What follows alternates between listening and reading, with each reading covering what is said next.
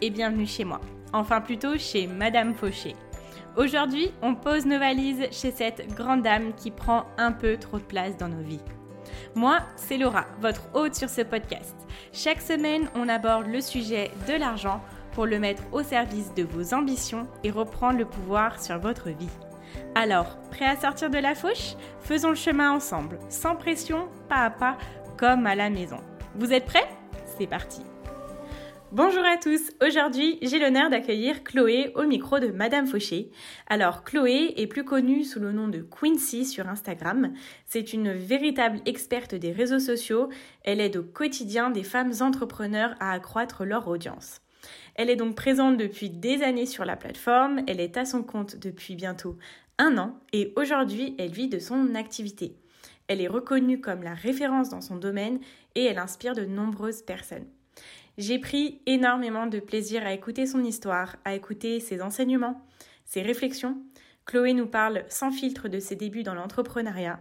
Elle nous partage sa vision de ce chemin que beaucoup de personnes ont choisi d'entreprendre.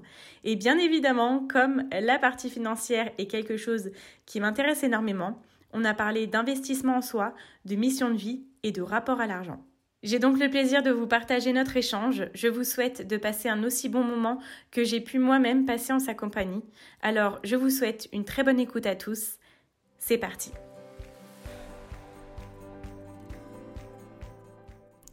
Bonjour Chloé, euh, je suis ravie de t'accueillir dans le podcast de Madame Fauché. Euh, alors, pour commencer, je te propose de te présenter, euh, de nous dire qui tu es. Alors, merci beaucoup. Euh, merci de m'avoir invité déjà. Euh, Avec je suis ravie parce que tu parles d'argent et franchement, ça concerne tout le monde. Donc, euh, je pense que c'est super. Bah, merci moi, je suis consultante digitale et social media stratégiste spécialisée sur Instagram et j'aide les entrepreneurs à développer leur audience et leur pouvoir d'influence en ligne. Ok, d'accord.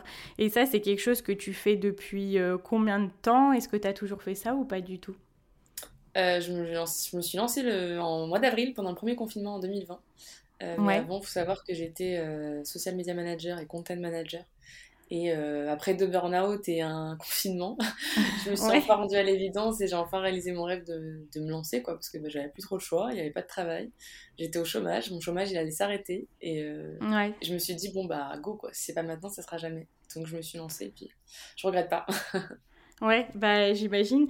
Et du coup, tu dis que c'était un rêve pour toi, mais c'est un rêve que tu as toujours eu ou c'était euh, quelque chose qui a évolué au, au, fur et à mesure des années pendant, tes, euh, pendant que toi tu étais en poste? Ouais, c'est un rêve que j'ai eu à partir de ma dernière année de master. Ouais. Euh, où j'ai vraiment, je me suis vraiment posé des questions sur ce que je voulais vraiment faire. bon, j'étais persuadée à l'époque d'être community manager, de bosser sur les réseaux sociaux, mais c'était pas encore un truc de fou. Hein. Enfin, c'était un métier qui existait à peine. Et je m'étais dit, bon, euh, de toute façon, tu vas faire comme tout le monde, tu vas aller chercher un CDI parce que t'as pas le choix. Et, euh, et peut-être qu'un jour, tu finiras par te lancer dans l'entrepreneuriat. Mais j'avais fait des formations de Pôle emploi pour apprendre à me lancer, pour connaître les bases et tout. Mais en fait, euh, mais en fait ça me correspondait tellement pas parce que c'était tellement pas ciblé sur les métiers du digital que je me disais, de toute façon, ils comprennent rien. Euh, vaut mieux que j'aille chercher un CDI. Et puis, puis l'entrepreneuriat, peut-être que ça sera pour moi un jour, mais en soi, je pour moi, quand je te dis ça, c'était genre quand j'aurais 40 ans, tu vois. Genre, c'était vraiment pas. Euh, ouais, ouais, c'était. Je me disais, c'est destiné aux autres, quoi. Je me disais, euh, ah, mais il faut peut-être avoir des compétences que moi j'ai pas, une expérience que moi j'ai pas. J'ai peut-être de l'expérience dans les grands groupes, ok. Mais je suis jeune, et puis on sait très bien que les jeunes, comme on est vache facilement dévalorisé par notre manque d'expérience. Donc euh, voilà, j'avais pas mal de doutes. Mais ouais, c'est un rêve qui, qui, a commencé à, à mûrir quand j'avais ouais, quand j'avais 22 ans, un truc comme ça. Ah oui, d'accord. Ok. Parce qu'aujourd'hui, t'as quel âge? 27. 27, ok, bon, ça va, on se rapproche pas mal, je 26. bon, ça va. ouais, mais euh, tu vois, je partage un petit peu le même sentiment que toi. Euh, en fait, je sais pas, quand on fait nos études, on peut nous parler un petit peu de l'entrepreneuriat, mais euh, il y a un tel décalage entre ce, nous, ce dont on nous parle et ce qui se fait dans la vraie vie et sur les médias sociaux. Les personnes qui nous enseignaient, bah, c'est des personnes qui n'étaient pas forcément euh, autant dans le, dans, le, dans le monde du digital que nous. Et il y avait un peu cette impression-là, je sais pas si tu l'as vécu, mais que, bah que en fait, ce qu'ils nous disent, ça n'avait pas forcément de cohérence et qu'ils n'avaient pas les connaissances que même nous, on avait sur les réseaux sociaux, en fait. C'est clair. C'est clair. Non, puis moi, enfin, j'ai fait, une, fait un master, enfin une licence et un master en com, mais si tu veux, euh, je me rappelle d'un prof, j'en avais fait un post Instagram. Je, souvent, je chillais sur Insta euh, pendant les cours, ça me saoulait. Il voilà, il y avait des cours qui m'intéressaient pas et j'étais souvent sur Insta, tu vois, j'étais déjà sur Insta.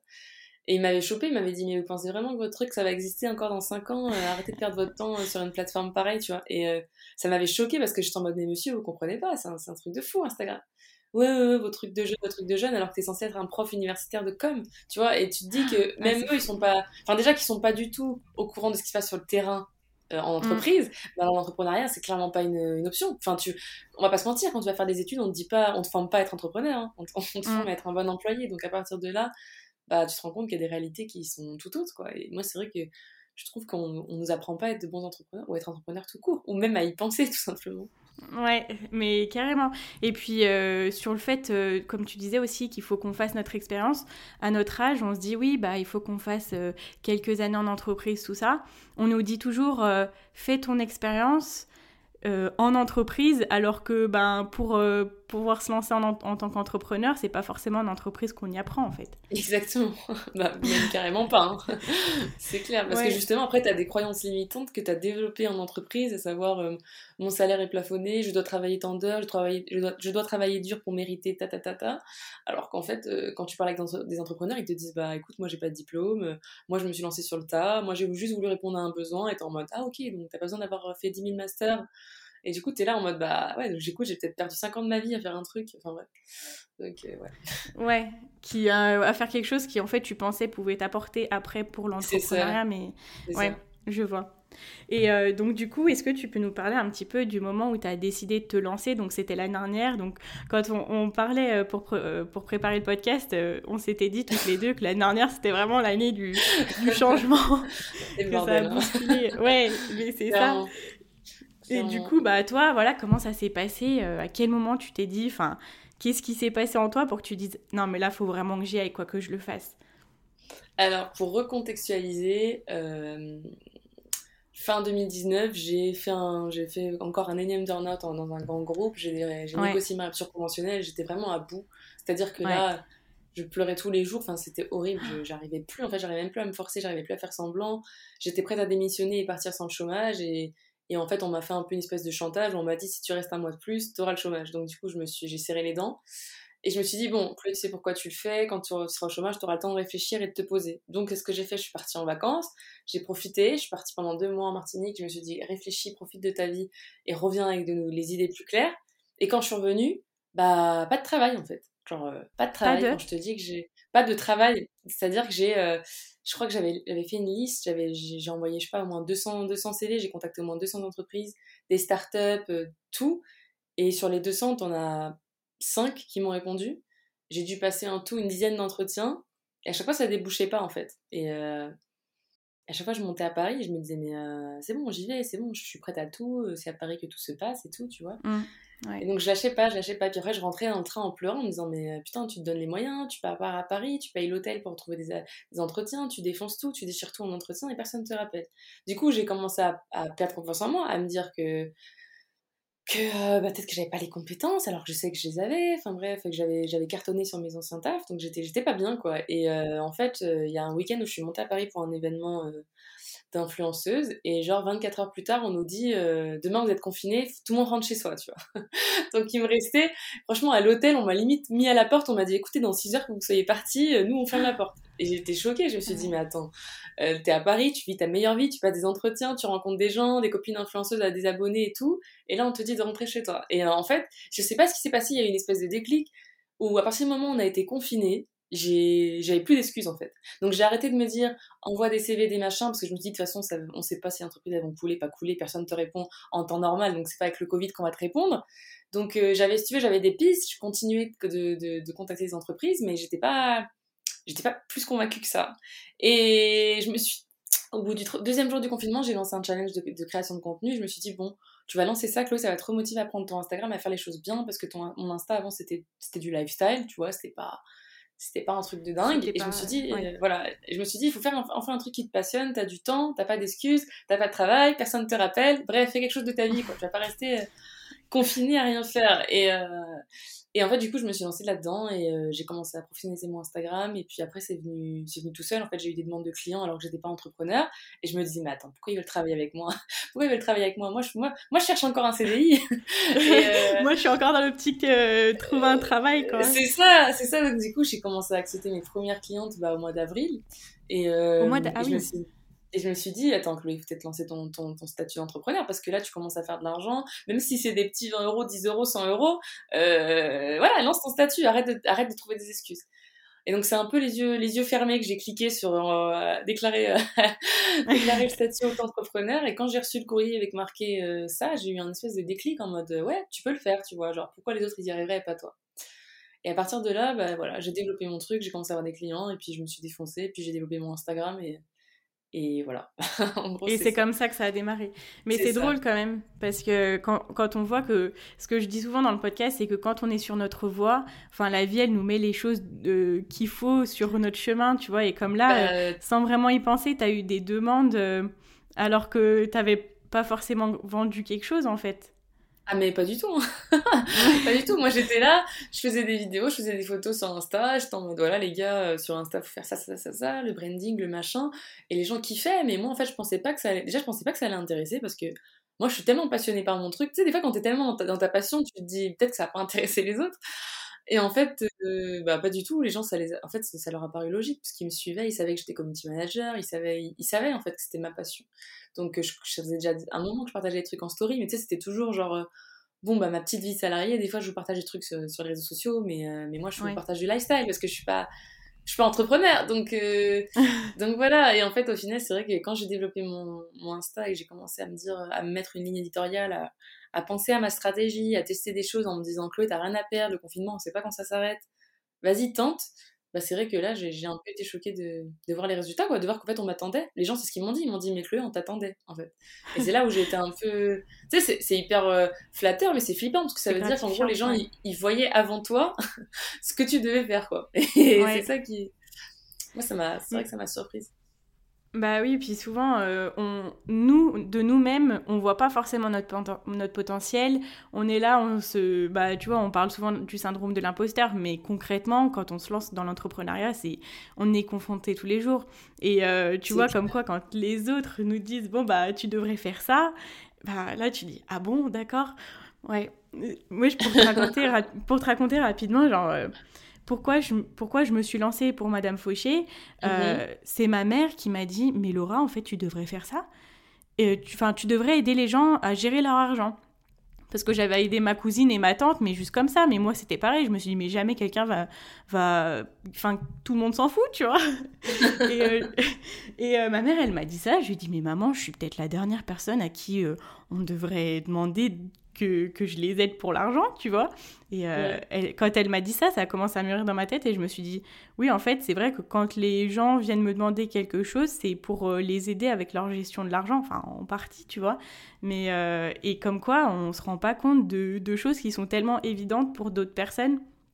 C'est c'est assez fou. C'est clair. Et moi, je pense que dans, dans, ton positionnement, comme je te disais, il y a vraiment, je pense qu'il y a une demande en fait. Et, on nous apprend pas à gérer l'argent et, euh, et c'est bête. Hein. C'est des trucs qui paraissent bêtes, tout comme l'amour, tu vois. Genre, euh, il y a des gens qui vont dire c'est ridicule de faire un coaching en amour, pourtant on nous apprend pas à, à, choisir le bon partenaire, par exemple, tu vois. Et euh, c'est des trucs qui paraissent en fait innés parce qu'on les a hérités d'eux, mais personne nous a appris. Donc, je trouve ça trop intéressant. Je suis sûre que je suis sûre que tu as déjà plein de demandes parce que c'est. Moi, quand je vois tes posts, je me dis, ah, mais c'est logique en fait. Enfin, mais je me suis jamais posé la question, tu vois. Donc, ouais. Non, mais c'est trop gentil. Après, c'est vrai qu'il y a des personnes qui viennent me poser des questions pour, plein de choses et, euh, et juste, je suis trop contente parce que je les aide. Après, voilà, ce sera juste euh, histoire de voir comment concrètement je peux aider, euh, moi, en tant que que bah, Madame Fauché, mais euh, plus euh, en termes d'entreprise, tu vois. Mhm. Donc euh, ça, ça sera à voir au fur et à mesure. Mais du coup, moi, je suis curieuse de voir comment, du coup, toi, quand tu t'es lancée, tu m'as dit qu'au début, tu avais des, des, prix, des choses à 10-20 euros. Comment, toi, tu as commencé à fixer tes prix et comment ça a évolué surtout? Alors moi j'avais un très gros syndrome de l'imposteur, donc du coup je me disais que mon travail ne méritait pas rémunération. Donc déjà quand tu pars de là, euh, voilà, c'est pas, pas facile. En plus, je me disais, on veut pas de moi en CDI, pourquoi on voudrait me payer euh, en tant qu'entrepreneur? Tu sais, c'était un espèce de truc un peu chelou. Donc, en fait, euh, au début, j'étais en mode, bah déjà, tu, tu, fais appel à moi, donc euh, ça sera 10 euros, quoi. enfin, C'est juste histoire de faire payer quelque voilà, chose, quoi. voilà, enfin, c'était vraiment pour les petits trucs, hein, mais mes premières stratégies, je les ai vendues 100 euros. Maintenant, quand j'y pense, je me dis, mais c'était, c'était, c'était vraiment, vraiment pas cher ce que je faisais. Et euh, bah, en fait, ça c'est venu, c'est bête, hein, mais je pense, et moi je pensais ça à tous les entrepreneurs qui ont du mal à fixer leur prix et tout. Genre, en fait, tu vas prendre confiance en toi quand tu vas voir que ton travail, il a des résultats. Et c'est vrai que c'est, t'as du mal à, à, dire que tu vas vendre une stratégie à 500 euros si tu l'as jamais vendue, si tu sais pas si elle est, si elle est efficace. Donc je peux comprendre. Euh, après, euh, enfin voilà, je peux comprendre les personnes qui vont dire attends, mais moi je veux pas mettre un grand prix parce que je sais pas si la personne va, ça va marcher pour elle, je sais pas si elle va apprécier et tout. Mais si à partir du moment où tu sais que toi, entre guillemets, t'as mis, as mis tout ce que tu pouvais, que tu sais, tu sais de quoi tu parles, tu connais ton sujet, euh, t'es même pas censé baisser tes prix en vrai. T'es vraiment même pas censé te dire ah ça vaut ça, ça vaut ça vaut tant. Mais le prix, mais le prix de la, de la transformation que tu as, après ça, je l'ai enfin compris. Et donc du coup, j'ai commencé à mettre des prix bas. Mais j'ai eu des tellement bons retours que je me suis dit, attends, mais c'est vraiment pas assez cher parce que je commence à avoir plein de demandes. Euh, ça me demande énormément de temps à chaque fois de faire une stratégie qui soit personnalisée pour la personne, pour son, pour son business, etc. Euh, non, tu vas pas t'en sortir si tu fais des trucs à 100 euros. Donc mon premier mois, j'ai fait 300 euros. J'étais euh, j'étais toute contente parce que c'était un complément de revenu avec le chômage. Et le mois d'après, plus de chômage. Donc 300 euros, j'avais pas allé bien loin, tu vois. Donc il fallait que, il fallait que je me bouge, il fallait que je fasse des trucs. Et donc du coup, j'ai commencé à penser à mes offres, j'ai commencé à, à tester des nouvelles choses. Et puis, euh, au fur et à mesure, j'ai augmenté mes prix. Et c'est comme ça que ça s'est fait parce que les gens, ils voyaient qu'ils pouvaient me faire confiance aussi. Donc, euh, ils avaient confiance en mes prix. Même si j'avais pas encore de site internet, euh, ils me faisaient confiance. Et je pense que, je pense que le bon prix, c'est un prix avec lequel on est à l'aise, en fait. Genre, on n'a pas honte de le dire. On n'est pas. On n'a pas un syndrome de l'imposteur quand on, quand on le dit. Mais je pense, par contre, que tout entrepreneur vise toujours trop bas. Par contre, ça, c'est une réalité. C'est une réalité. Parce que si les gens ils négocient pas, c'est qu'ils ont le budget. Et normalement, ils devraient négocier. ah, ça c'est ça c'est intéressant ça. ça c'est ok, c'est une bonne logique à avoir. Euh, je me rends compte que souvent tu sais pas qui t'es en face de toi. Alors oui, il y a plein de gens. Oui, il y a une majorité de personnes qui ont peu de revenus, peu de ressources parce que Covid, etc. Mais il y en a plein qui ont de l'argent. Et euh, oui, oui. Il y, en a plein, il y en a plein pour qui 100 euros, 200 euros, 300 euros, 600 euros, c'est pas grand chose. Donc, euh, faut aussi après connaître sa cible, bien sûr, et pas fixer le prix au petit bonheur de la chance en se disant bon, je vais attirer tout, je vais attirer tout le monde. C'est un peu, je pense, l'erreur qu'on fait tous au début en mode je sais tellement pas si ça va plaire que qu'on va voir à qui ça plaît. Tu vois, tu, tu, tu, tu fais pas les choses de manière stratégique. Enfin, en tout cas, moi, j'ai pas été stratégique parce que parce que j'avais tellement syndrome de l'imposteur que, comme je te dis, je pensais pas qu'on voudrait payer pour ça vu que il y a plein de pseudo coachs Instagram euh, partout, il y a des vidéos YouTube, euh, enfin tu sais, il y, a tout ça. Donc je me disais euh, il y a beaucoup de ressources gratuites aussi, donc euh, voilà. tu peux dire, voilà. Ouais. Voilà, et enfin, après, euh, est-ce que c'est forcément efficace? C'est encore autre chose, mais toujours est-il que tu peux trouver des. En 2021, tu peux trouver des ressources sur tout et n'importe quoi, donc euh, j'étais pas, dans... pas dans ce truc où, genre, ah ouais, on, va me payer pour ça. Mais en fait, après, quand j'ai vu les résultats, quand j'ai vu ce que j'apportais, ça m'a donné énormément confiance en moi et je me suis dit, waouh, mais je peux faire des trucs de ouf en fait. Je peux faire des trucs de ouf. Et, au fur et à mesure, tu as envie de développer ton business, développer tes offres, euh, travailler ton persona, ton, client cible, etc. etc. Donc, euh, je pense que c'est les choses qui viennent avec le, temps aussi. Oui, ça vient avec le temps. Et parce que du coup, toi, est-ce que tu penses que c'était un moment, avec ce moment où tu avais des prix euh, trop bas, par lequel tu, devais passer dans tous les cas Je te pose cette question parce que euh, voilà, il y a, plusieurs, enfin il y a beaucoup de personnes euh, parmi les personnes qui m'écoutent euh, sur le podcast qui veulent soit se lancer dans une activité en plus de leur activité salariée, soit vraiment mmh. se lancer à plein temps. Et du coup, c'est vrai que quand tu te lances, tu te dis, faut tout de suite que j'ai mes, mes, prix justes ou, enfin tu vois, est-ce que tu te dis est-ce que tu dis, bon, c'est pas grave si on passe par là Ou est-ce que les prix, il faut qu'ils soient tout de suite ben, comme euh, toi tu es à l'aise de les, de les avoir actuellement. Je pense que tu n'auras jamais les bons prix du premier coup en fait. Donc même si tu mets des prix hauts, euh, est-ce qu'ils seront, est seront justes? T'en sais rien. Parce que tu n'as pas encore les feedbacks de ta clientèle, tu vois. Genre, euh, à moins que tu aies, une expérience de 10 ans, tu étais consultant en entreprise ou quoi que ce soit, et genre, enfin, tu vois, genre, et que tu, sais, tu fais des, des missions similaires, l'entrepreneuriat c'est vraiment différent, quoi. Enfin, donc en vrai, t'es pas, tu sais pas ce que ça va donner. Même si tu as confiance en tes compétences, tu sais pas ce que ça va donner. Donc tu sais pas si le prix il est juste, je pense, à mon, à mon, sens. Par contre, c'est vrai que plus tu vas commencer bas, plus ça va être compliqué pour augmenter tes prix parce que bah, ton positionnement, faudra le changer. Faudra peut-être expliquer à ceux qui étaient intéressés à ton prix à 100 euros que maintenant c'est 500 euros. Faudra peut-être leur expliquer pourquoi. Tu vois, il y, a ces choses-là. Après, je pars du principe que ton client idéal, s'il est vraiment intéressé, euh, c'est pas une question de prix en fait. Il, viendra quand même. Donc, euh, il y, a toutes ces choses-là. Après, moi, en tout cas, personnellement, oui, j'ai eu besoin de passer par cette phase-là parce qu'il fallait que je me rende compte de la qualité de mon travail. Mais on n'a pas tous besoin de passer par là, tu vois. Genre, il y a des gens qui ont confiance en eux direct et tu peux mettre un prix, vendre un programme signature à 1000 euros dès ta première année et, c'est ok, tu vois. Enfin, donc, euh, je pense vraiment que c'est personnel à chacun. D'accord, ouais. Bah écoute, euh, c'est hyper intéressant parce que au moins ça permet de donner aux personnes qui veulent le faire justement, euh, bah déjà de relativiser, de se dire bon c'est pas grave au début si c'est pas juste et puis qu'après bah ça s'améliorera au fur et à mesure. Mais euh, après, moi, comme je te dis, j'ai rien préparé. J'ai pas fait de business plan, j'ai pas fait de prévisionnel, j'ai vraiment rien préparé. Je me suis retrouvée confinée, je me suis dit, Chloé, c'est maintenant ou jamais. C'est vraiment maintenant ou jamais.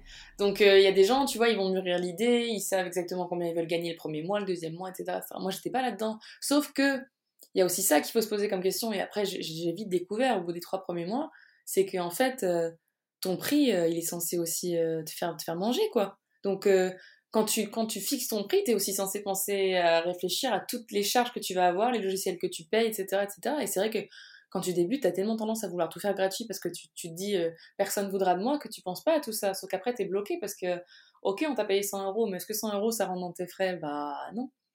Donc euh, il y, a, y, a, aussi ça, tu vois. Est-ce que ça paye ta connexion internet? Est-ce que ça paye ton forfait téléphone? Est-ce que ça paye euh, tes logiciels, ton abonnement Canva, ton abonnement Photoshop? Enfin voilà, j'exagère, mais ta, ta, ta, ta, plateforme de formation en ligne, tout, tout ça en fait. Donc euh, ça, ouais, j'ai vite découvert. J'ai aussi vite découvert quand je voyais que quand je vois PayPal à quel point ils se servent en termes de frais, etc. Donc du coup, euh, quand tu vends un truc en 200, euros, tu ressens pas 200 euros, tu ressens, tu reçois 190 ou 100, voilà, tu vois ce que je veux dire. Donc du coup, c'est tous ces trucs là où où tu calcules pas forcément. Puis après, il y a l'URSSAF qui vient te rattraper. Donc il y a toutes ces, ces choses là que moi, j'y avais vraiment pas pensé. J'étais vraiment tellement dans ma bulle en mode bon, si j'ai deux clients euh, j'aurais réussi ma vie, tu vois. Que... voilà, et après, quand tu, quand, tu, quand tu commences les mois et que tu te dis, bon, ce mois-ci, il faut que je fasse tant parce qu'il faut que je puisse bouffer, il faut que je puisse faire ça, ça, ça, ça, ça, il faut que je puisse rembourser mes investissements, bah là, déjà, tu, ton prix, tu, auras plus, ça sera plus facile de le gonfler parce que tu sais pourquoi tu vas le gonfler. Tu sais qu'il faut que tu rentres dans tes frais aussi. Donc il y a ça à prendre en compte. Oui, que Même ton si, euh, chiffre d'affaires n'est pas ton bénéfice. Exactement, bah ça aussi, ça aussi. Parce que toi, t'es là, tu dis ah j'ai fait tant de chiffre d'affaires, mais euh, ouais, ok, mais bon du coup dans mes frais, est-ce que j'y gagne vraiment? C'est ça le, ça le truc. Et je pense que même en complément de revenu, tu vois, pour tu disais ceux qui veulent se lancer en activité complémentaire, bah faut y penser aussi. C'est pas parce que t'as un bon salaire en étant salarié que tu mérites pas d'avoir un bon salaire en entrepreneur. T'es pas obligé de vendre des trucs. forcément un hobby, quoi, qui. qui voilà, t'es pas, obligé de vendre des trucs sous le manteau parce que t'es entrepreneur à côté et que du coup t'en as pas besoin pour vivre. Au contraire, des fois c'est peut-être même pour ça, parce que t'as la sécurité financière à côté que tu peux te permettre d'investir plus et de développer plus vite ton, ton business à côté.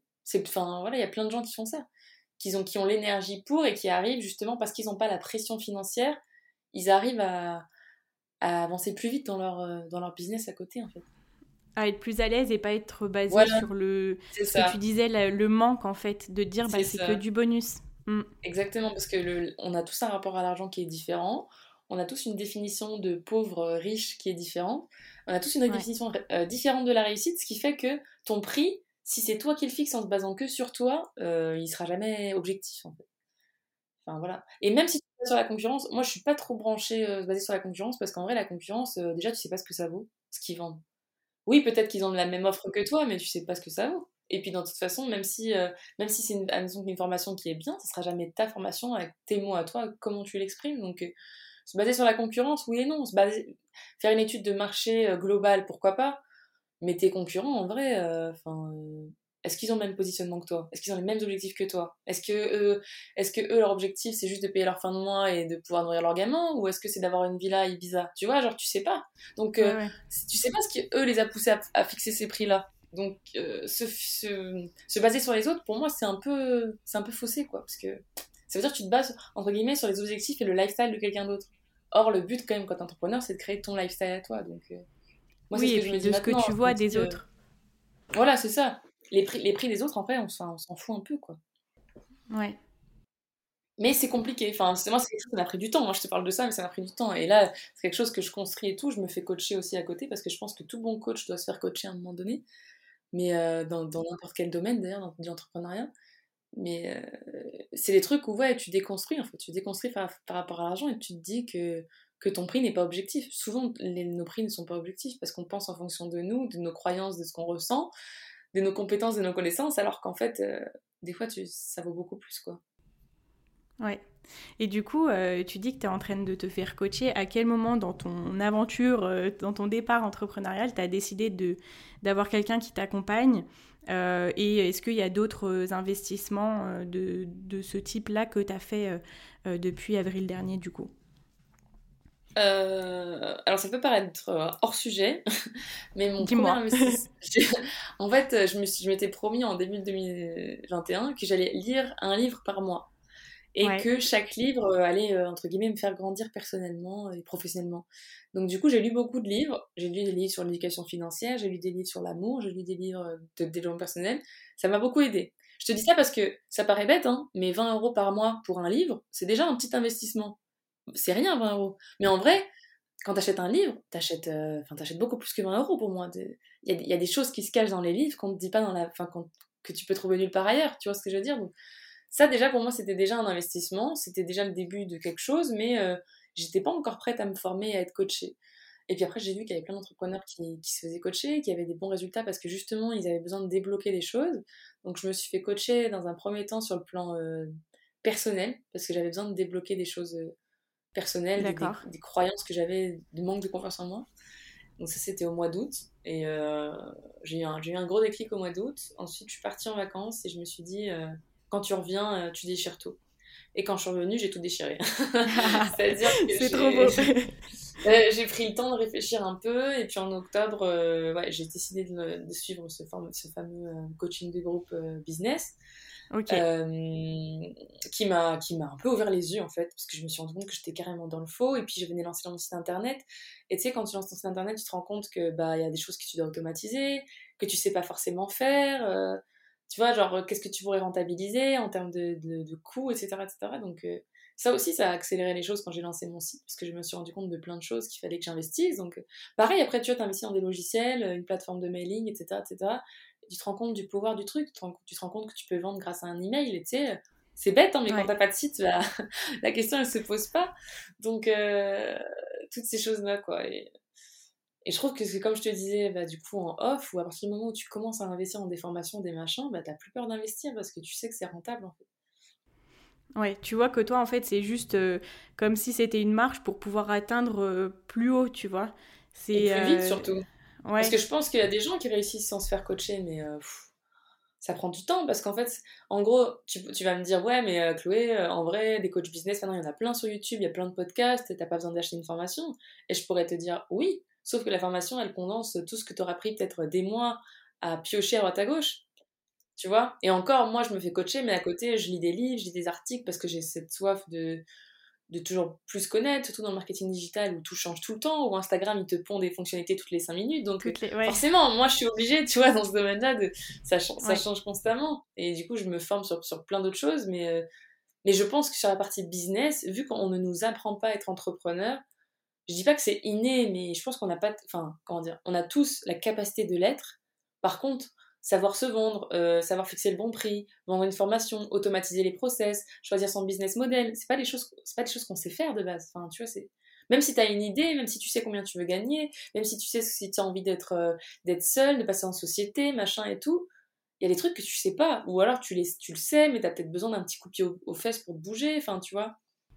Ouais, et puis euh, généralement, ce que je vois dans les, dans les coachings comme ça, c'est que on, on t'accompagne aussi avec le process. C'est euh, parce que tu peux aller piocher les informations de partout, mais euh, tu vas avoir la partie 8 ou la partie 2 de ton avancement, tu vois, et, que, et que là, ça te permet de prendre les choses une, les unes après les autres, en fait.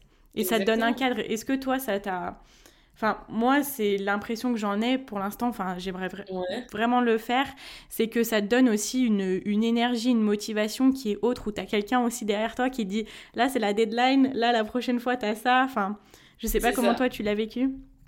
Bah déjà, quand tu as une coach qui fait des, milliers de, des milliers d'euros chaque mois, euh, je peux te dire, ça te motive, quoi. Enfin, déjà, tu sais que c'est quelqu'un qui parle de son sujet, tu sens que ça sent l'argent. Et quand je dis ça, c'est pas genre en mode ça sent l'argent, genre on le fait tous pour l'argent. De base, on le fait parce qu'on. De base, je, je, je, suis persuadée que chaque entrepreneur a, quand même est passionné par ce qu'il fait, est intéressé par ce qu'il fait, il a envie de transmettre quelque chose. Enfin, je pense en tout cas que c'est la base pour un business euh, pérenne. Après, bon, c'est mon avis. Euh, mais tu vois, quand tu sens que la personne elle est passionnée par ce qu'elle fait, elle est passionnée par, par le fait de t'apprendre à gagner de l'argent et t'es en mode euh, ouais ok tu vois plein d'autres filles à côté qui pareil euh, réussissent à vendre des formations des trucs à 1000 euros 2000 euros t'es en mode bah, si elles peuvent faire je peux le faire en fait. Et ça c'est les trucs pareils dans la vraie vie. C'est pas ta mère ton frère ta soeur qui vont t'apprendre à faire ça. C'est voilà le, le, quotidien des personnes qui nous entourent ça n'a rien à voir tu vois c'est c'est pas leur c'est pas leur c'est pas leur routine. Donc personne va pouvoir te dire t'aider à faire ton lancement te dire t'aider dans tes problématiques genre ah merde je vais lancer un podcast mais j'ai pas pris le bon logiciel. Ah mais non enfin tu vois personne t'aide euh, ta comptabilité, enfin, je dis des trucs bêtes, hein, mais euh, et quelle plateforme utiliser pour, me, pour, me, pour envoyer mes mails et, compagnie et compagnie. En fait, c'est un, gain de temps. Moi je, moi, je trouve qu'en fait, quand tu payes des coachs, tu payes des formations, en fait, ils te font juste gagner du, un, temps immense, quoi. C'est ce que tu gagnes, c'est en fait ce que tu gagnes, c'est avoir des, des, résultats beaucoup plus rapides. Voilà. Je dis pas que tu peux pas les avoir sans coach, je dis juste que peut-être que ça va prendre trois plus de temps. Et je pense qu'il y a vraiment le côté mindset, et il y a beaucoup d'entrepreneurs qui le disent, c'est que des fois, tu as la capacité de faire de l'argent, tu as, tout, mais c'est ton mindset qui bloque. C'était tellement, t'es tellement bloqué sur un certain plafond, un, un certain mode de vie que t'arrives pas à, à, switcher pour être euh, au niveau supérieur, tu vois. Donc je pense qu'on a tous besoin d'être coaché. C'est comme un coach sportif, c'est pareil. Si tu mets pas des coups de pied aux fesses pour te dire fais, deux abdos de plus, tu les feras pas ces deux abdos de plus. Pourtant peut-être que c'est ces deux abdos de plus, ces deux sessions de plus qui vont te permettre d'avoir le corps que tu voulais. Tu vois ce que je veux dire? Et mais si personne te booste pour les faire, bah tu les feras pas toi-même. Ouais. Mais je vois totalement ce que tu veux dire. Non, non, mais je vois totalement ce que tu veux dire et que ça nous pousse à aller un peu plus haut des limites, à faire ce que l'on n'aurait pas pensé faire, tu vois. Ouais, et puis, et puis, puis à, à, sortir sa zone de confort, à aller au-delà de la peur, parce que entreprendre, ça fait peur. Entreprendre, ça fait peur. Entreprendre, c'est l'inconnu. Entreprendre, c'est. Je suis désolée, je connais aucun entrepreneur qui, dès les premiers mois, a dit je vais gagner tant, je, vais... je, je sais exactement à combien je vais finir le mois. Enfin, j'en connais pas. J'en connais pas parce que à moins que tu aies fait un business plan de machin, que tu sois expert comptable, que tu sois euh, dans le tu sois tu sois hyper calé là-dessus, tu as fait un rétro planning machin et tout, t'en sais rien, surtout par les temps qui courent avec le confinement et tout, tu, tu sais pas ce que ça peut donner. Alors oui, c'est le digital, oui, c'est le web et on a la chance que de pas être impacté par euh, par la crise, mais en vrai euh, tu sais pas, tu vois, genre Zoom, ils, ils savaient pas qu'ils allaient exploser. ils savaient pas qu'ils allaient triquer leur chiffre d'affaires, tu vois, genre non. Amazon non plus. Amazon, multimilliardaire, euh, homme le plus riche du monde en 2020-2021, euh, je savais pas, même si même s'il était déjà en très bonne position, tu vois, on savait pas. Donc euh, on n'a aucune visibilité, on n'a aucun regard sur ce qui peut se passer le mois d'après. Par contre, on peut mettre en, place des actions qui vont faire qu'on aura de nouveaux résultats. Mais on ne sait pas, on ne pourra pas les quantifier ces résultats. Souvent, on, se fixe un objectif, ok, le mois prochain, il faut que je fasse 2000, mais peut-être que tu feras 3000, peut-être que tu feras 900, et, et il faudra ensuite corriger pour voir euh, comment faire les 2000, tu vois. Ouais, voilà, c'est ça. C'est vrai que c'est assez dur de planifier parce que bah, c'est vrai, quand tu te lances, tu sais pas. Euh, déjà, ton offre, elle risque de changer dans, dans deux semaines. Tes prix vont encore changer, tout ça. Exactement. Mais, euh, toi, quand tu quand tu t'es lancé, est-ce que tu avais peut-être, je sais pas, deux, trois chiffres en tête où tu t'es dit, bah faut que j'atteigne ça, que ça soit en termes de vente, pas euh, chiffre d'affaires forcément, mais en termes de nombre de clients ou en termes de euh, bah, te dire, bah faudrait que j'arrive à gagner tant en, salaire. Euh, est-ce que tu avais des chiffres en tête juste pour te, te guider ou, ou tu es vraiment allé, tu t'es dit, bon ben je veux vivre de, de ma passion et puis on verra quoi euh, alors en fait, j'avais pas vraiment de chiffres parce que pour moi, c'était un truc de ouf quoi. Je me disais, attends, je fais de l'argent par moi-même là. Genre, c'était un truc de malade. Donc en fait, que je fasse 200 ou 900 euros, pour moi, c'était déjà un truc de fou. De me dire que cet argent, il allait dans ma poche. En fait, enfin, j'avais vraiment. Euh, ça m'a mis longtemps en fait à comprendre ça, à comprendre que c'était mon argent, tu vois, que c'était pas. Euh, Gagné par toi et qu'il y a que toi qui va l'utiliser. un employeur, que c'était pas du chômage, c'était vraiment que pour ta gueule en fait. Et ça c'est vraiment, euh, enfin moi ça m'a, ça m'a, ça m'a débloqué des trucs. Donc au début, bah je vais pas te mentir. Alors ça peut paraître très très bête et c'est une mentalité de, de salarié, mais le premier truc c'était dépasser ce que j'ai, ce que je gagnais en tant que salarié. Je me disais, ah, oui, si j'arrive à, à, faire le même salaire ou à le dépasser, c'est que j'ai, c'est que j'ai pris la bonne décision. Donc c'était ça mon premier truc. C'était de dépasser mes anciens salaires. Et une fois que, que j'ai atteint ça, j'étais super fière de moi. Et je me suis dit, bon, ok, c'est cool, mais euh, tu as dépassé ça, mais par contre, maintenant, tu as des frais que tu n'avais pas avant quand tu étais salarié. Donc, euh, maintenant, vise 2000. Et euh, une fois que tu passes les 2000, déjà, c'est bête, hein, mais déjà que c'est dur de les, trouver, de les avoir quand tu es salarié. Donc, quand tu es entrepreneur, bah, j'étais contente. C'était un palier que je voulais dépasser. Et quand je les ai, quand je les ai passés, je me rappelle, j'avais les larmes aux yeux. Ça peut paraître débile. Pour certains, c'est pas grand chose, 2000 euros. Je comprends. pour moi, c'était. Euh, pour moi, c'était un truc de fou. Pour moi, c'était vraiment un truc de fou ce jour-là. quand j'ai Je crois que c'était au mois de mois d'août, si je dis pas de bêtises ouais, j'ai dépassé les 2000 euros et je me suis dit, euh, bon, tu es sur la bonne voie. Ouais, je euh, comprends. parce qu'en fait, ça aussi, ça rassure. On a, tendance à l'oublier, mais ça rassure aussi de te dire que oui, je gagne de l'argent en faisant ce que je fais. Déjà que personne croit en toi, personne ne comprend ce que tu fais, personne ne comprend ton métier. On est en pleine pandémie, tu sais, t'as aucun regard sur ce qui va se passer. Les entreprises, ils te disent tous qu'elles sont en train de couler et qu'elles peuvent pas t'embaucher, même si elles voulaient le faire. Du coup, euh, t'es en mode, attends, je gagne 2000 euros là. Ouais, ouais, je gagne 2000 euros. Genre, un truc de fou.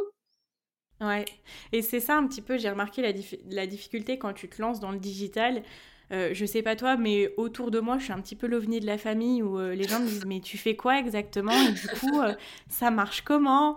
Et c'est pour ça que c'est vraiment bien de rencontrer des personnes, bah, du coup, dans le monde du digital qui nous comprennent et qui vivent les mêmes choses que nous, tu vois?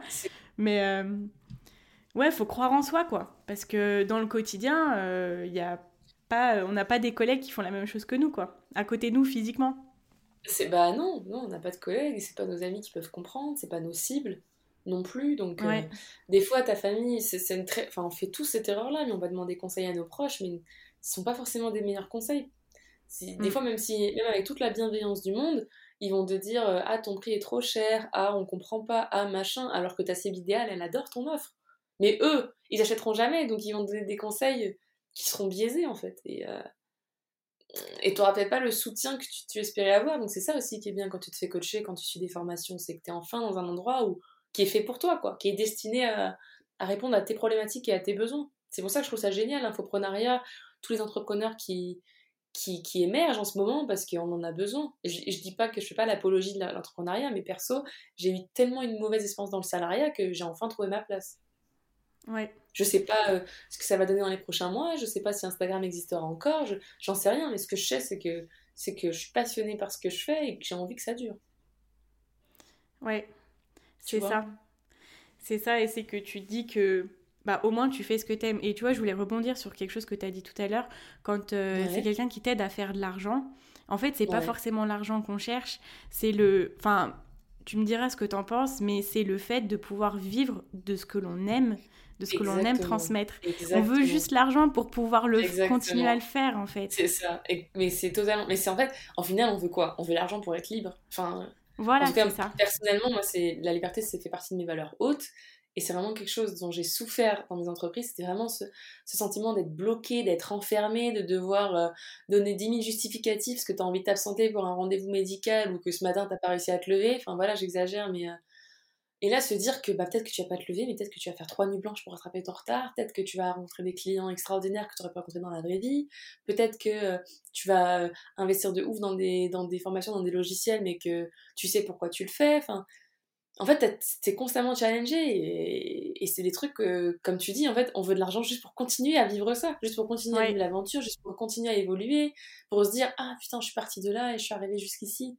Genre, c'est un sentiment incroyable de se dire que tu as, évolué. Tu vois, il s'agit même pas de dire euh, Ah, je suis millionnaire au bout de 3 ans. Il s'agit de dire euh, Ah, bah j'ai commencé avec 300 euros et je finis peut-être avec 6000 euros par mois. Bah, pour moi, j'ai réussi. Tu sais, c'est tout bête, mais on n'a pas tous les mêmes euh, définitions de la réussite. Et c'est ça aussi, parce que les entrepreneurs, il y en a qui vont te dire que pour eux, un lancement réussi, c'est un lancement à, à six chiffres. Bah, pour certains, non. Et c'est OK. Pas forcément, ouais. Mmh. Voilà. Donc ouais. Euh, ouais. je suis complètement d'accord avec toi. Et, et, le fait que ces personnes-là soient passionnées à t'apprendre à comment faire de l'argent, en soi, le résultat, bon, bien sûr, le but, c'est quand même que tu, que tu gagnes de l'argent grâce à ce qu'on t'apprend. Mais euh, en fait, ça te rapporte ta vie, tout ce que tu apprends. Genre, tu pourras le réimplémenter partout, tout le temps. Genre, euh, c'est pareil avec un livre. Un livre, tu l'achètes, il a photo de ta vie. Si t'es les pages préférées qui résonnent avec toi, qui résonnent en toi, et il y a des pages que tu as envie d'incarner parce que tu sens qu'il faut que tu mettes en application, le livre, il t'appartient. T'aura coûté 20 euros, peut-être qu'il aura changé ta vie. Moi, ça a été le cas avec certains livres que j'ai lus, hein, où genre, euh, j'ai lu dans les livres ce qu'on m'a jamais dit dans la vraie vie, tu vois. Et, euh, c'est Qu'est-ce qu'on t'avait jamais dit dans la vraie vie?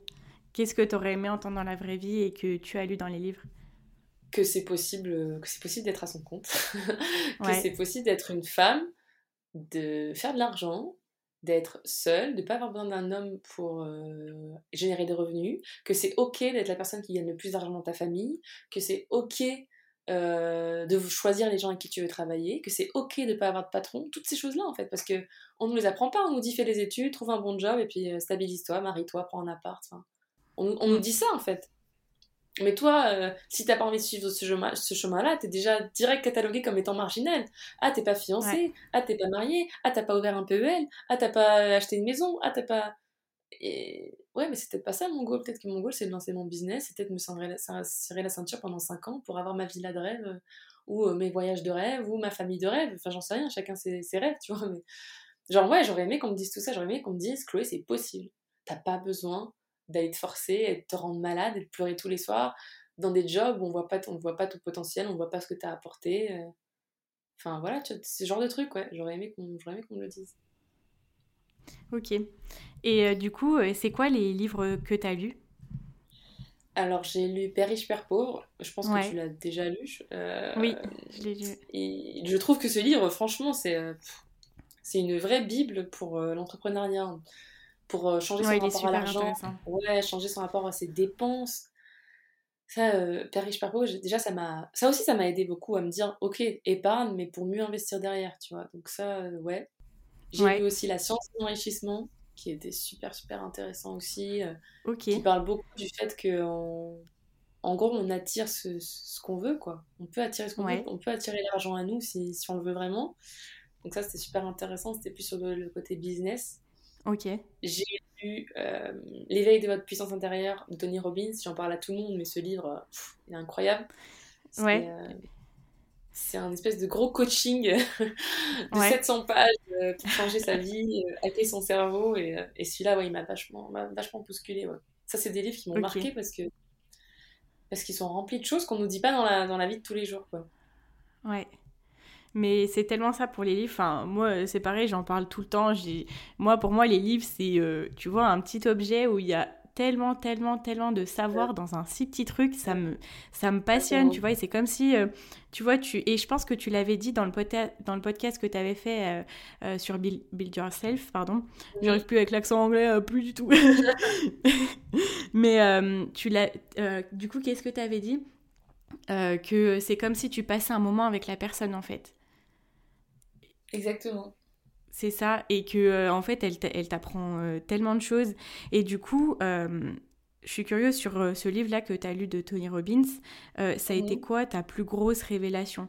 Que ça soit business ou financière ou peu importe, mais qu'est-ce que tu aimerais partager de ce livre-là aux personnes qui nous écoutent? Alors, ça fait très. ça fait très gourou spirituel ce que je vais dire. Non, mais vas-y, vas-y. On est à la maison, on est chez Madame Fossé, fais comme tu veux. en fait, plus je lis, plus je me rends compte que tous les livres euh, disent un peu la même chose, dans le sens où on est maître de notre vie, en fait.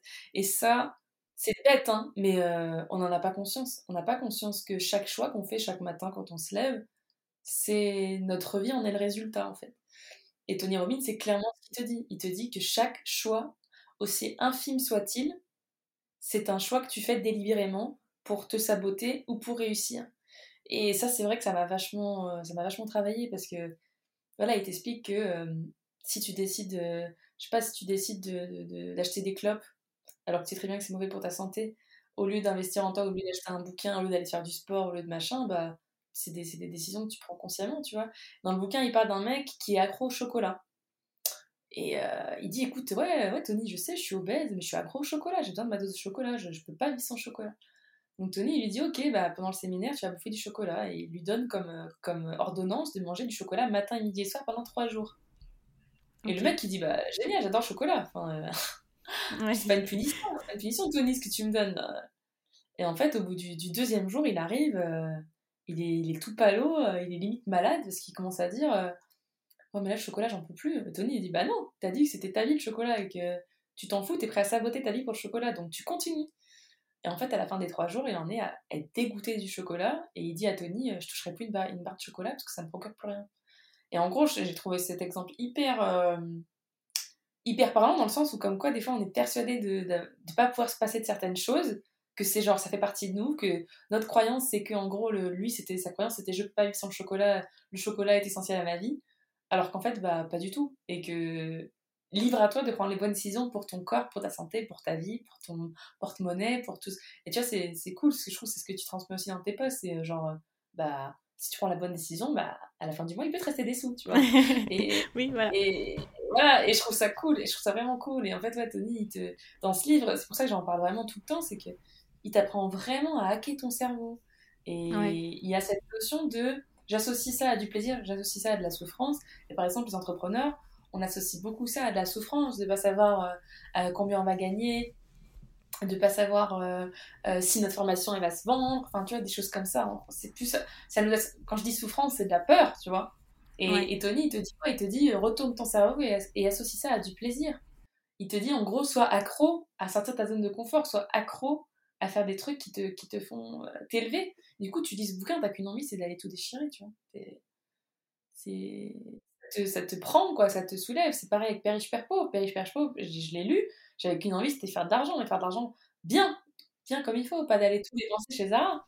T'es là, tu lis Père riche, Père pauvre, tu réfléchis à toutes tes dépenses, tu te dis, est-ce que j'ai besoin d'acheter ces cotons-tiges Est-ce que j'ai vraiment besoin d'acheter ça Genre, tu vois, tu lis ça, t'es en mode, ah non, mais euh, enfin, moi, ça m'a, ça m'a retourné le cerveau, quoi. Bah, maintenant, j'ai un rapport aux dépenses qui est complètement différent. Ouais. Toi, pour toi, c'est quoi une bonne dépense? Je pense qu'en fait, euh, bah, en fait, comment dire il y a pas je crois je sais pas s'il y a de bonnes dépenses mais euh, souvent les dépenses c'est lié à l'émotionnel tu vois genre tu vas t'acheter ce croissant parce que bah ça te fait plaisir tu l'as vu dans la, la ça t'a donné envie ça va te procurer un sentiment de plaisir immédiat mais peut-être que tu vas le regretter deux heures après, parce que tu vas dire Ah, ce croissant, il va finir dans ma serviette, il va finir sous mes fesses. Et euh, c'est des trucs comme ça, tu vois, tu n'auras pas associé à la souffrance quand tu l'auras mangé. Mais peut-être que après, ça va provoquer de la souffrance, parce que tu n'aimeras pas ton corps que tu as mangé ce croissant-là. Et c'est pareil. Euh, enfin, moi, moi j'ai tendance à, mettre une grosse priorité sur les voyages, par exemple. Et tu pourras me dire, ouais, mais les voyages, c'est euh, vraiment un fossé euh, financier, quoi, parce que c'est pas rentable les voyages. Tu, tu, tu, tu dépenses ton argent, c'est du loisir, c'est du plaisir, c'est du pur plaisir, oh, mais c'est pas du tout euh, un investissement, Chloé. Pour autant, moi, j'ai jamais autant grandi et évolué personnellement que depuis que je voyage. Et... Enfin, je voyage, j'ai la chance de voyager depuis que je suis petite, mais je, je conseille à tout le monde de voyager parce que à chaque voyage, je suis revenue avec des choses extraordinaires j'en savais plus sur moi, sur ma vie, sur ce que je voulais. Donc pour moi, les voyages, ça reste un super investissement. Pourtant, il y a des gens qui te diront euh, non, non, ouais, les voyages, c'est pas une bonne dépense. Donc je pense que c'est vraiment propre à chacun. Tout comme moi, je vais acheter, j'ai préféré acheter des bouquins, euh, dépenser des livres chez, sur Amazon plutôt que d'aller chez Zara à l'heure actuelle. Bah, il y a certaines personnes qui me diront ouais, mais t'es bien gentil, mais moi, acheter des bouquins, ça me procure rien. Donc euh, je pense qu'aussi qu'en en tant qu'être humain, on a aussi besoin d'avoir des achats plaisir, tu vois, on a besoin. Là, la preuve, les gens, ils pètent un câble parce qu'ils peuvent pas aller au restaurant j'avoue que j'allais pas au restaurant tout le temps, mais se dire que tu peux même pas aller manger une petite pizza en amoureux ou quoi, bah c'est chiant, tu vois, enfin t'aimerais bien. Donc, euh, euh, on a tous besoin d'un peu d'achat plaisir, euh, peu importe nos, passions, mais je pense qu'il faut réussir à trouver le bon ratio et se dire, ok, ça j'investis ça, dans ça, pourquoi? Ça va me procurer un plaisir immédiat, d'accord, mais est-ce que dans deux jours j'en aurai besoin? Si la réponse elle est non, bah n'achète pas. ouais, c'est ça. C'est que quand tu commences à valoriser l'argent, en fait, à te dire que cet argent-là peut t'apporter quelque chose, tu as moins envie de le dépenser dans des choses qu'à toi et t'intéressent pas. Et comme tu dis, euh, ben, peut-être que ton, ton poste de dépense à toi qui te fait vraiment plaisir, ça sera pas forcément celui de l'autre et c'est ok. Mais il faut que faut que justement, tu vois, moi quand j'avais commencé à réfléchir sur l'argent, je me suis rendu compte qu'une grande partie de comment je dépensais mon argent, c'était pour des choses que même moi je ne valorisais pas. C'était des achats euh, compulsifs sur des trucs qui m'intéressaient plus au bout de deux semaines. et que je me suis dit, en fait, tu passes ton temps à gagner ton argent, parce qu'on voilà, on est tous au travail tout le temps. Euh, mais, mais voilà, en fait, ton, tu achètes ton temps pour récupérer de l'argent que tu vas dépenser dans des trucs qui t'intéressent pas. Et parce que je pense qu'on a besoin de donner du sens à nos dépenses. Et en fait, enfin, tu vois, c'est pour ça aussi que je te dis que et, ça, j'en parlais avec une de mes clientes euh, avant-hier. Elle me disait, tu sais, Chloé, ça se ressent dans ta vie. Quand t'es bien dans ta vie pro, ça se ressent dans ta vie perso. Quand t'es bien dans ta vie perso, ça se ressent dans ta vie pro. Et je suis totalement d'accord parce que je, l'expérimente moi-même. Et je me rends compte en fait que des fois, quand t'es salarié, tu vas vouloir, t'auras tendance peut-être à plus dépenser pour compenser euh, certaines choses. Et à partir du moment où tu te rends compte que peut-être que tu dépenses tout dans des fringues parce que t'as l'impression que ah bah ça te fait du bien d'avoir une jolie jupe euh, crayon pour aller au boulot parce que tu te sens un peu moins moche quand tu vas ah euh, en fait c'est des trucs que tu essaies de combler qui, au final sont beaucoup plus enfoui, tu vois. Genre, moi, je me rends compte que avant, j'achetais dans j'achetais, je dépensais euh, énormément d'argent dans du make-up ou des vêtements parce que j'essayais de compenser des trucs. Et maintenant que je lis des bouquins et que je me rends compte que je compensais des trucs, mais en fait, c'est pas du tout ça qui compense, je me rends compte qu'en fait, maintenant, quand je suis dans mon depuis que j'ai un business, j'ai plus besoin de ces choses-là. J'ai plus besoin d'avoir 10 000 artifices pour me sentir bien, pour me sentir jolie, pour me sentir sûre de moi. Tu sais, c'est les trucs, euh, tu t'en rends compte, et c'est pareil avec la nourriture, c'est pareil avec les clubs, c'est pareil avec l'alcool, c'est pareil avec plein de choses. Je pense qu'on a tous des, plus ou moins des petites addictions, des petits péchés mignons, tu vois. Des petits vices. voilà, des petits vices qu'il faut, qu'il faut apprendre à maîtriser. Ouais. C'est tellement ça. Veut pas dire pour autant euh, qu'il faut avoir une vie sans plaisir. Enfin, je suis désolée, moi, les personnes qui sont complètement radines, je les appelle les, les pixous, les gens, les gens qui épargnent, qui épargnent, qui épargnent, mais qui qui n'ont pas un euro à lâcher quand il s'agit d'aller boire un coup, d'être là pour leurs amis, qui ont pas, qui sont jamais dans le plaisir, en fait, ils sont toujours dans j'amasse, j'amasse, j'amasse l'argent, mais qui le réinvestissent jamais, je trouve pas ça intéressant non plus. Hein. Donc euh, je pense qu'il faut avoir un bon... Parce que c'est bien beau d'avoir euh, euh, des millions à la banque, mais si t'en fais rien, je, vois, vois pas trop l'intérêt. Ouais, et c'est justement que tu... Enfin, ramasser tout cet argent pour en faire quoi en fait? Et si tu sais pas pourquoi, au bout d'un moment, tu arrives dans ta vie, tu te dis mais... Ouais, exactement. il faut que tu saches aussi pourquoi tu le gagnes. Et c'est bête, hein, mais euh, revenir à ces, à ces, à ces basiques-là, enfin moi je trouve en tout cas dans l'entrepreneuriat que ça, ça donne du sens à ma vie. Je me dis ce matin, je travaille parce que mes résultats sont proportionnels à mon travail. Si je travaille pas, bah j'aurai peut-être pas les résultats que j'espère.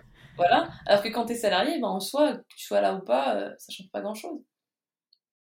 Donc euh, je trouve qu'il y a aussi cette quête de sens, tu vois. Et donc du coup, vu que tu sais que t'en as chié pour, pour, pour, pour, gagner ton, ton salaire et que tu sais pourquoi tu l'as fait et que tu sais que tu t'es défoncé, tu vas beaucoup plus apprécier cette, cette, espèce de récompense. On fonctionne un peu comme ça, les humains. On fonctionne par des récompenses. Donc, euh, on a besoin de nous tendre une carotte. Tu vois, le CDI, la carotte, c'est quoi? C'est euh, tu signes en CDI, moi je t'enferme en prison, j'exagère.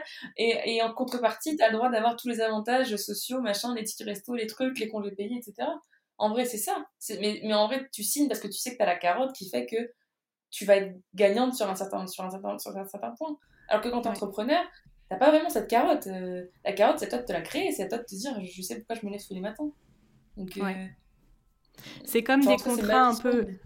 Pardon, vas-y. Vas-y, vas-y, vas-y. C'est comme des non, contrats. c'est... Ouais, ça, fait, ça, fait, ça me fait penser un peu à comme si c'est des contrats un peu, tu sais, les contrats euh, qu'on n'écrit pas. Tu vois ce que tu dis? Oui, euh, tu signes, tu signes pour, euh, entre guillemets, la sécurité, pour tout ça, mais en attendant, par contre, ne fais ni plus ni moins. Bon, on généralise, hein, bien évidemment, mais...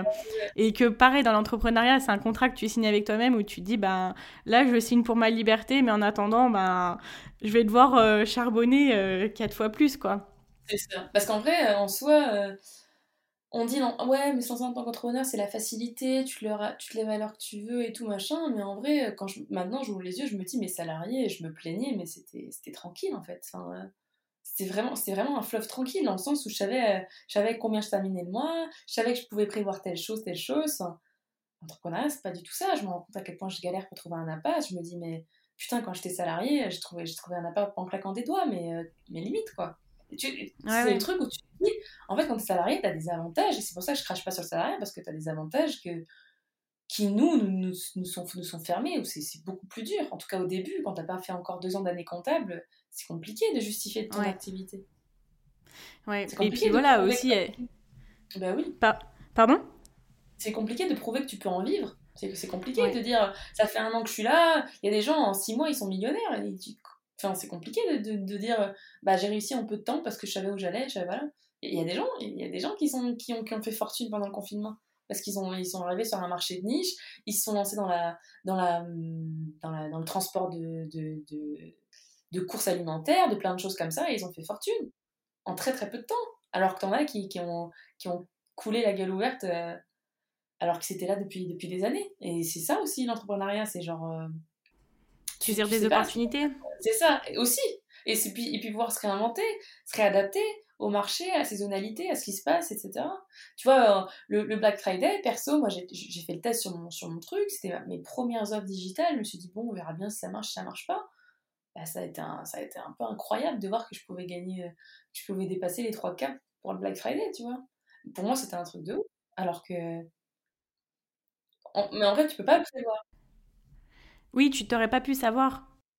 Non Et puis surtout, j'avais aucune attente. Je me suis dit, bon, euh, je sais plus à combien je m'étais fixé, mais je m'étais dit, bon, si je fais tant, euh, ça ira. Et puis après, tu dépasses, euh, tu dépasses entre guillemets, un certain plafond, t'es en mode, waouh, j'ai pu faire ça, quoi. J'ai pu le faire. Donc ça veut dire que si je peux le faire, je peux faire encore plein d'autres trucs.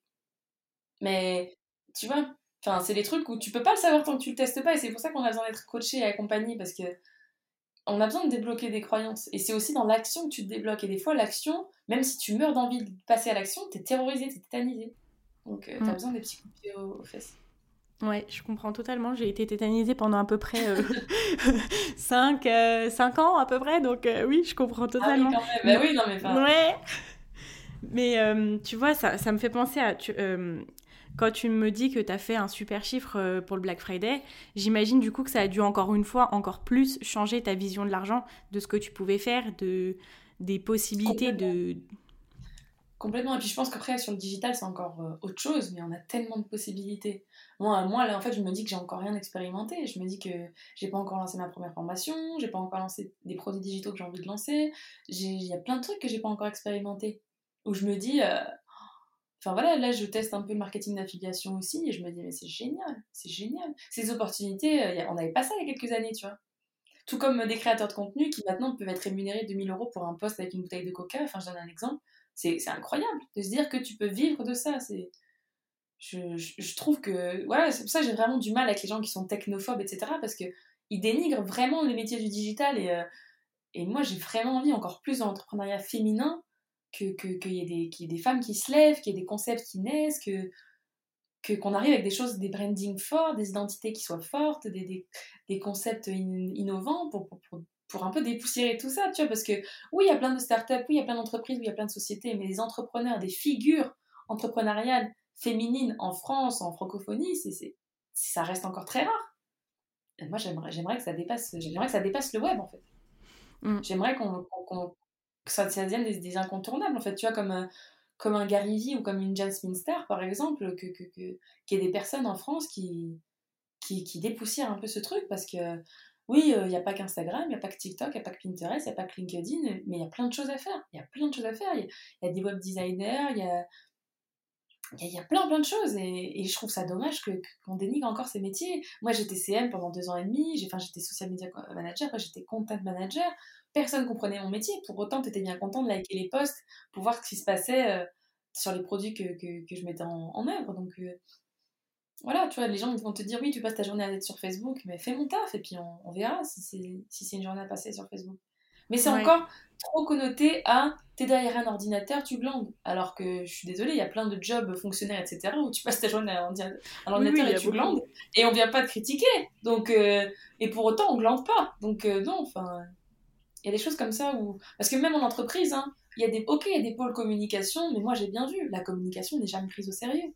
Même si on te dégage. Oui, c'est le dernier, euh, c'est la dernière roue du carrosse un peu. Exactement, exactement. Pourtant, toi, tu es là, tu prouves par A plus B qu'avec telle action, il va y avoir des répercussions sur un chiffre d'affaires. Personne t'écoute. Et au bout d'un moment, bah écoutez, moi c'est ma boîte. Hein.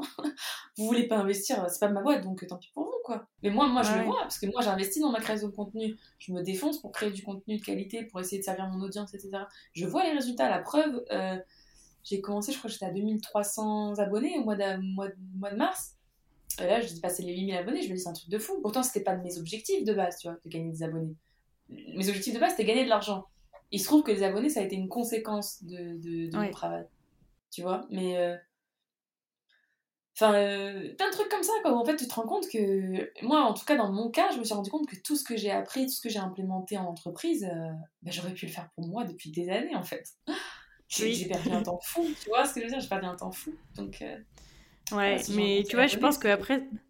Pardon, vas-y.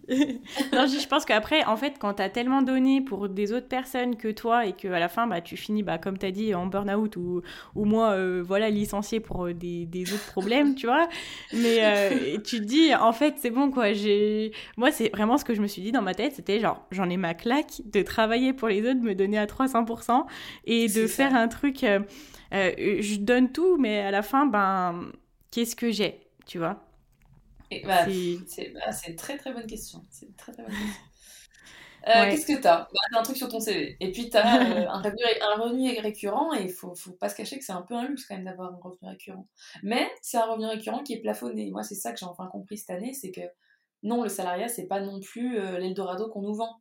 Parce qu'il y a forcément un plafond. Peut-être que tu vas changer dix fois de boîte, peut-être que tu vas gravir les échelons. Et même si tu gravis les échelons, tu pourras jamais prendre la place du patron. On, est d'accord. Donc en soi, à un moment donné, c'est quoi plus haut que la place du patron? Bah, c'est être ton propre patron. Et, c'est pour ça. mais pour autant, y a, enfin, moi, je veux vraiment pas dénigrer le salarié. Il y a plein de gens qui sont hyper épanouis dans leur boîte. Et d'un côté, je suis un peu admirative parce que moi, j'ai vraiment eu un traumatisme en entreprise. Et je me dis peut-être que si j'avais eu des super expériences, je serais restée là-dedans et, ça, m'aurait plu.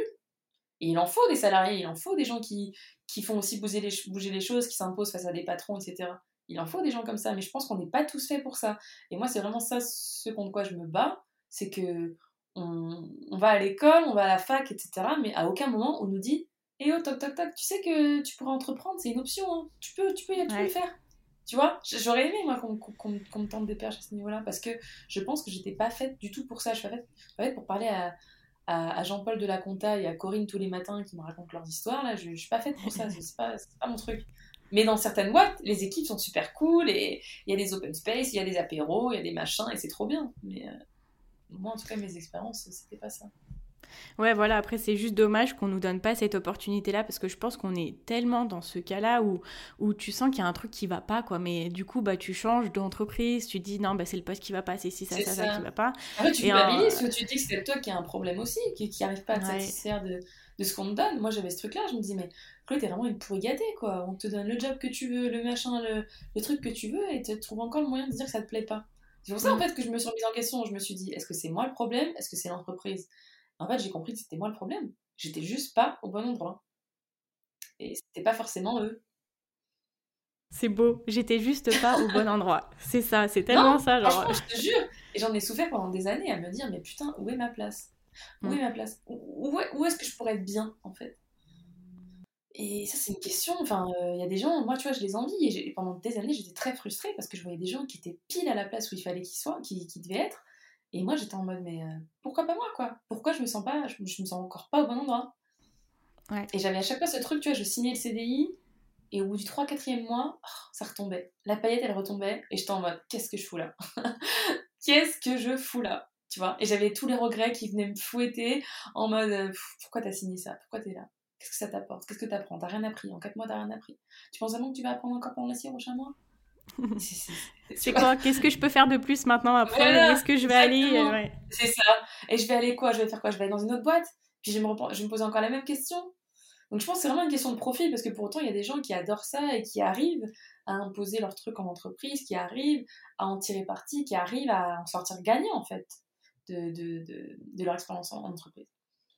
Mais, euh, mais en fait, j'aimerais bien aussi, tu vois, d'ailleurs, s'il y a des gens qui écoutent le podcast qui se manifestent, j'aimerais bien écouter des gens qui sont pleinement épanouis dans, dans le salariat et qui nous prouvent que ce n'est pas, ce n'est pas ce qu'on croit non plus, pour, pour, pas non plus dégoûter, euh, dégoûter tout le monde du salariat, mais, euh, mais je connais très peu de personnes qui me disent écoute, moi je suis épanouie quand je me lève le matin, j'ai la patate, j'adore mes collègues, j'adore mon patron, j'adore mon salaire, j'adore mon lifestyle. J'en connais pas, pour autant il y a plein d'entrepreneurs qui galèrent, certes, mais il y en a beaucoup qui te diront la galère, ça vaut, ça vaut tout le reste. Et moi, perso, ça me stimule beaucoup plus. De me dire que peut-être que je dois serrer les dents, peut-être que je vais en chier, peut-être que je vais me foirer, peut-être que je vais échouer. Mais euh, waouh, je pourrais dire que je l'ai fait, quoi. Je pourrais dire que j'ai vu. J'ai réussi. Et du coup, euh, tu dis euh, que toi, c'est quelque chose qui te motive. Quand c'est vrai que sur Instagram, tu parles beaucoup de, de, ta vision, de savoir où tu vas, etc. Pour toi, c'est mhm. quoi, c'est quoi ton... Bon, voilà, on sait que d'être entrepreneur, ça nous donne notre liberté, ça nous donne mhm. toutes ces choses-là qu'on n'a pas quand on est salarié et parce qu'on est plus à notre place. Mais euh, du coup, toi, c'est quoi ta vision Genre, où est-ce que tu te vois dans, dans quelques années C'est quoi, pourquoi tu fais tout ça en fait? Pourquoi tu, tu veux euh, gagner ta vie dans un domaine qui te plaît? Moi, j'ai envie de laisser un truc derrière moi. Parce que je me suis rendu compte qu'en fait, en étant salarié, bah, je bâtissais rien, tu vois. Alors, tu peux très bien être salarié et puis construire une famille à côté, acheter une maison, euh, euh, lancer un business aussi à côté, mais c'était c'est pas mon cas parce que je suis pas dans ces configurations-là. Du coup, je me suis posé la question et je me suis dit, Chloé, là, demain, tu te fais écraser par un camion, il va rester quoi de toi? Tu vois ce que je veux dire? Il va rester quoi de toi? Demain, tu as, des, des enfants, tu vas laisser quoi derrière toi? Tu vas inspirer qui? Et en fait, c'est une vraie question que je me suis posée pendant, un moment.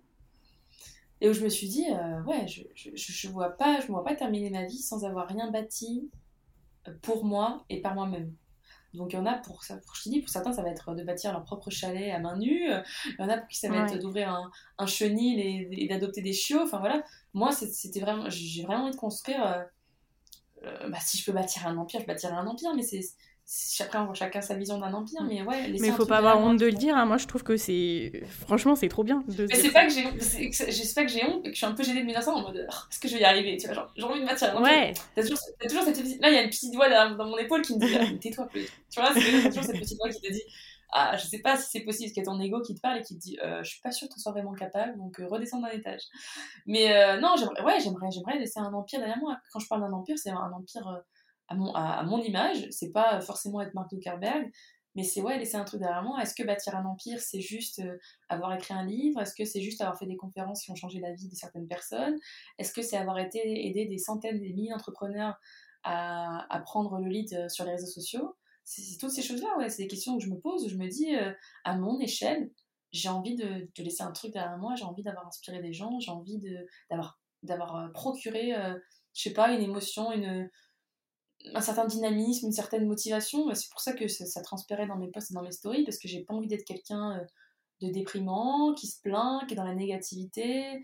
Et là, tu vas me dire, oui, il y en a marre de tous ces gens qui sont tout le temps positifs, tout le temps, qui, mm. qui, sourient même quand il pleut. Mais en fait, si tu souris quand il pleut, euh, tu souris tout le temps, quoi. Donc, euh, enfin, j'ai envie de dire, non, oui, c'est souvent les gens les plus positifs qui sont parfois les plus malheureux et les plus tristes en, en off vous, vous nous voyez en front, mais des fois en off, euh, c'est pas forcément la joie. moi, c'est pas, pas ces énergies-là que j'ai envie de transmettre. Moi, j'ai envie, moi, j'ai envie d'attirer, et je me rends compte, j'ai envie d'attirer des gens qui sont dans la même énergie que moi, c'est-à-dire qui sont dans l'authenticité, dans la bienveillance, dans la vulnérabilité, qui ont aucun souci à te dire qu'ils en ont chié dans leur vie, qu'ils euh, se sont fait larguer, que leur business il a coulé, qu'ils se sont trompés des dizaines de fois, qui sont ok avec le fait d'avoir déchoué. Moi, j'ai vraiment un souci avec les gens qui ont l'obsession de la réussite. Ça, par contre, c'est vrai, l'obsession de la réussite dans le, dans le, mauvais sens du terme, parce que je pense qu'on est tous obsédés par, par la réussite si on est entrepreneur. Mais euh, tu sais, cette obsession de genre, j'ai pas le droit à l'échec. Bah, si t'as le droit de te tromper. Ouais, et, on a moi, le droit le faire. Euh, voilà, je sais pas ton avis là-dessus, mais moi, je me dis des fois, Chloé, arrête quoi. Enfin, tu t'es trompé, ouais, et mm. ok, c'est bon, enfin, avance. Des fois, j'ai tendance à aussi culpabiliser des, des erreurs que j'ai pu faire, des, des mauvais choix que j'ai pu faire par le passé, du fait que ça m'a pris du temps de réaliser que je m'étais trompée. Et euh, en fait, la vie, elle est en, enfin, il y, a plein d'opportunités dans une vie. Il y a des gens qui lancent des business à 80 ans. enfin voilà, tout est possible. Il y a des gens qui se marient à 80 ans, il y a des gens qui divorcent à 80 ans. Enfin voilà, je veux dire, tout est possible. Mm. Donc, euh, à partir du moment où tu comprends ça, je pense que ouais, tu, tu, tu as une vraie vision. Enfin, je pense que quand tu te lèves le matin en te disant je sais pourquoi je le fais, je sais pourquoi je partage ça, je sais pourquoi je poste ça, je sais pourquoi je n'ai pas envie de poster telle ou telle chose, bah ouais, tu t'y vois plus clair. Enfin, en tout cas, ça revient à ce que je disais tout à l'heure, où je sais enfin où est ma place, tu vois. Parce qu'avant, vu que je savais pas, bah, j'avais pas de vision. Parce que je pouvais pas, je pouvais pas me projeter mm. dans un truc où je me voyais pas continuer, tu vois. J'avais pas de mm. vision sur le long terme. Je pouvais pas me dire, ouais, dans 5 ans, je serai là. Parce que à l'instant T, j'étais dans une boîte où que je détestais. Donc, j'arrivais pas à me projeter, à me sortir dans une, de, de, de mon carcan, là, et à me dire. Oui, ouais, tu peux pas te voir dans Ouais, tu peux pas te voir dans, dans, des années, des années. Tu dis, mais déjà là maintenant, je suis en train de ramper par terre pour euh, finir mes journées, donc euh, c'est pas possible. Exactement, exactement. Après, pour autant, comme je te disais, euh, c'est pas pour, pas parce que je suis entrepreneur que je suis sereine. Hein. Bien au contraire, hein. je galère à trouver un appart, j'ai des projets qui, qui avancent pas comme je voudrais. Enfin, c'est pas tout rose non plus, quoi. Ce serait mentir de dire que depuis que je suis entrepreneur, tout me sourit, tout est facile. non. Mm. Par contre, tout est beaucoup plus fluide. Ça, c'est vrai. Ça, c'est bien de le dire aussi, parce que c'est vrai que quand on se lance, on voit la difficulté de toutes les choses qu'on a à parcourir, on se dit, mais tous ces gens-là qui ont une super vie, qui ont tout ce qu'ils ont toujours voulu, mais comment ils font Si moi, je galère déjà maintenant, enfin, à leur stade, je pourrais jamais... Mais ça, c'est bien de le dire. Merci beaucoup de, de le dire, parce que, voilà, c'est on galère tous à notre propre échelle et euh, au fur et à mesure qu'on gravit euh, euh, les, ce qu'on doit faire, ça, ça va de mieux en mieux. On se dit, ah, mais si j'avais su, c'était rien. Mais, oui, mais c'est, ça, va toujours rien une fois que tu l'as fait. Mais quand t'es en bas de la montagne, fou, ça fait peur. Hein. T'as des, t'as des frissons partout, hein, donc non. Mais là, c'est pareil. Je suis sûre que peut-être que dans quelques mois, je vous dirai Ah, les gars, j'ai trouvé un appart. Oh, c'était facile. j'oublierai, j'oublierai ces mois de galère. Bah, je te le souhaite. On a, merci. On a tendance à oublier, on a tendance à oublier les périodes de galère quand on, quand on finit par réussir. Ouais, ça c'est vrai aussi. C'est ça aussi le, c'est aussi ça aussi le danger, c'est que des fois euh, t'enchaînes les échecs et donc du coup ta réalité c'est l'échec. T'arrives même plus à te dire qu'une réussite c'est possible. T'arrives même plus mm. parce que t'as le nez dans l'échec et tu te dis putain, je vais rien tenter parce que je vais encore me tromper. Et c'est ça le plus gros danger, c'est vraiment ça le plus gros danger. C'est de se dire je tente pas, je tente plus rien parce que j'ai peur. Et moi, j'étais là-dedans, j'étais beaucoup là-dedans. Je tentais plus rien. Là, euh, depuis, ouais, depuis fin 2019, je tentais plus rien. Je tentais plus rien parce que j'étais terrorisée à l'idée de me tromper. J'étais terrorisée. Et du coup, bah, du coup, tu te trompes pas, mais t'avances pas. ouais. Donc, euh, mais quand tu dis que. Quand tu dis que tu, tu, tu tentais plus rien, c'était quand tu étais euh, à cette période-là où tu étais dans, dans ton travail salarié? Euh, non, quand, quand j'ai quitté, quand, quand je suis revenue de mes vacances et où je me suis, où j'ai vu que j'essuyais les, les échecs, j'essuyais les échecs. Ouais. Bah, à un moment donné, j'avais même plus envie de postuler. Où je me disais, Chloé, euh, j'étais, j'étais complètement, enfin, je postulais, mais j'y croyais pas. J'étais, il y a eu, il y a eu, ouais, je me rappelle, c'était deux trois semaines comme ça où j'étais dans la totale inaction parce que j'étais bloquée quoi. Et je te parle aussi sur le, sur le plan personnel tu peux des fois ne plus avoir envie de rencontrer des gens d'aller euh, si t'es célibataire de faire des rencontres. Si euh, t'as eu des mauvaises expériences amicales de plus avoir envie de te mélanger à certaines personnes aussi tu vois. Tu prends plus de risques parce que t'as tellement morflé tu prends plus de risques. Donc, euh, t'as plus envie de tomber sur un connard qui va te tromper, donc du coup, tu, tu vas plus à des dates. Tu t'as plus envie de, de, tomber sur des amis qui vont te mettre des couteaux dans le dos, donc tu rencontres plus personne. Et au final, tu t'enfermes. et c'est pareil pour l'entrepreneuriat. T'as plus envie de te foirer, donc du coup, tu fais plus de lancement. Et au final, tu gagnes plus d'argent, qu'au final, tu te dis, ah, l'entrepreneuriat, c'était pas pour moi. Alors que ça se trouve, c'était pour toi. C'est juste que t'as pas, tu t'es pas battu euh, comme t'aurais dû pour essayer de remonter la pente. Et, euh, et ça aussi, tu vois, c'est des trucs où tu te dis, putain, mais. Euh, non, en fait, moi, ouais, s'il y a vraiment un truc que je pourrais, que je pourrais donner comme conseil, c'est, et c'est vraiment, je te jure, c'est très, ça paraît très très bête comme phrase, mais waouh, ça remet, ça remet les choses en perspective, c'est de dire, aucune situation n'est jamais figée. Et quand tu te dis ça, bah, ça va déjà beaucoup mieux. Aucune situation n'est jamais figée, aucune situation n'est jamais définitive. Peut-être qu'aujourd'hui, t'as pas le permis, tu galères. Peut-être que dans deux ans, tu auras une Lamborghini et tu seras avec un, l'homme de ta vie. T'en sais rien. Mm. Enfin, j'exagère, mais euh, si t'as envie d'avoir une Lamborghini. Mais on sait jamais. on ne sait jamais. non, on sait jamais. En vrai, on sait jamais. On sait, on sait pas les rencontres qu'on peut faire. Si t'as, si, franchement, hein, pour l'avoir expérimenté, si si une partie de toi est prête à expérimenter la nouveauté et prête à faire des efforts pour euh, découvrir d'autres choses, tu n'as pas idée de ce qui peut te tomber sur, sur, le nez. Et quand je parle de tomber sur le nez, c'est un truc positif, hein, bien sûr. Ouais. C'est en fait, c'est il faut juste être prêt à le recevoir. Tu vois, Exactement. Euh, parce mais, que des fois, tu te mets tellement de barrières, tu, tu vois pas ce qui se présente devant toi.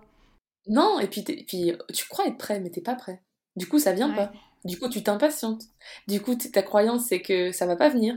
Du coup, ça vient pas. et c'est un cercle vicieux, un cercle vicieux comme ça, tu vois.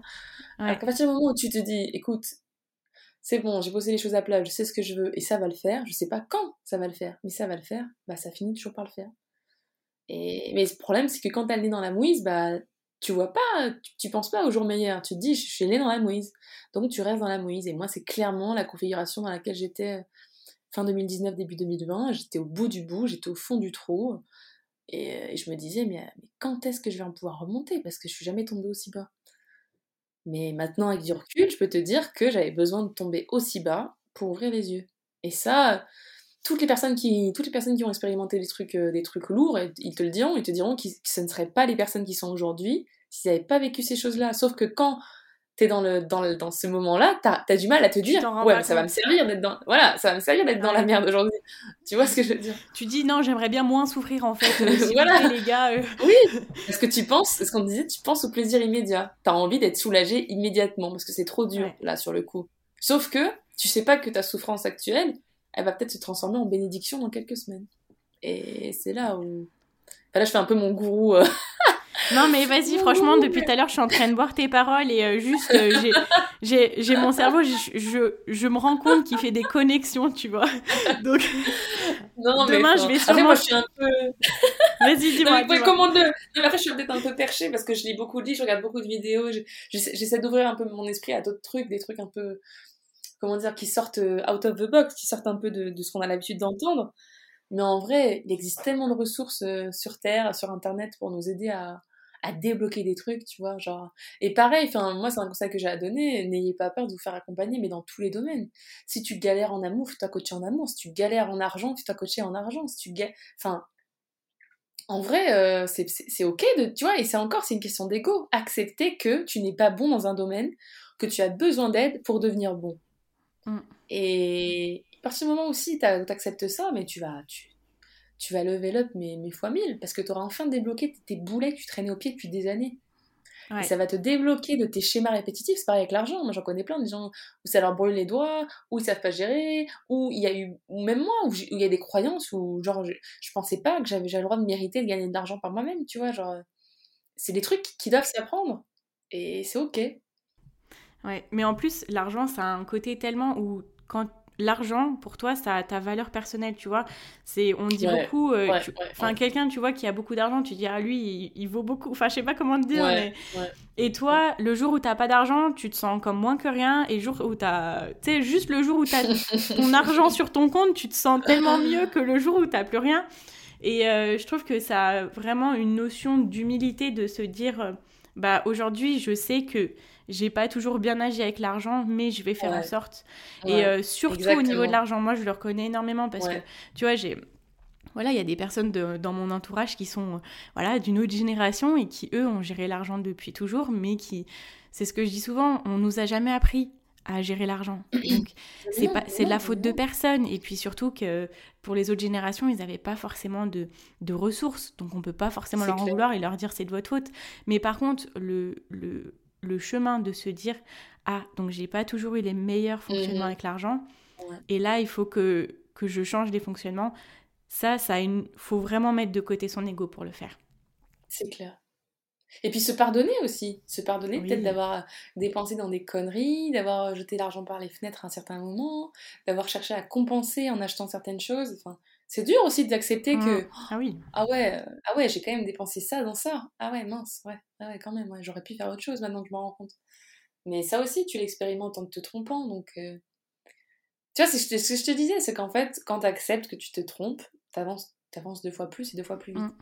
Mais c'est dur d'accepter de se tromper parce que c'est pas, pas propre à l'humain hein, de se remettre non, en non, question. Non, non, mais ça c'est sûr. Ouais. Se dire j'ai eu tort, c'est faut le faire. Enfin, voilà.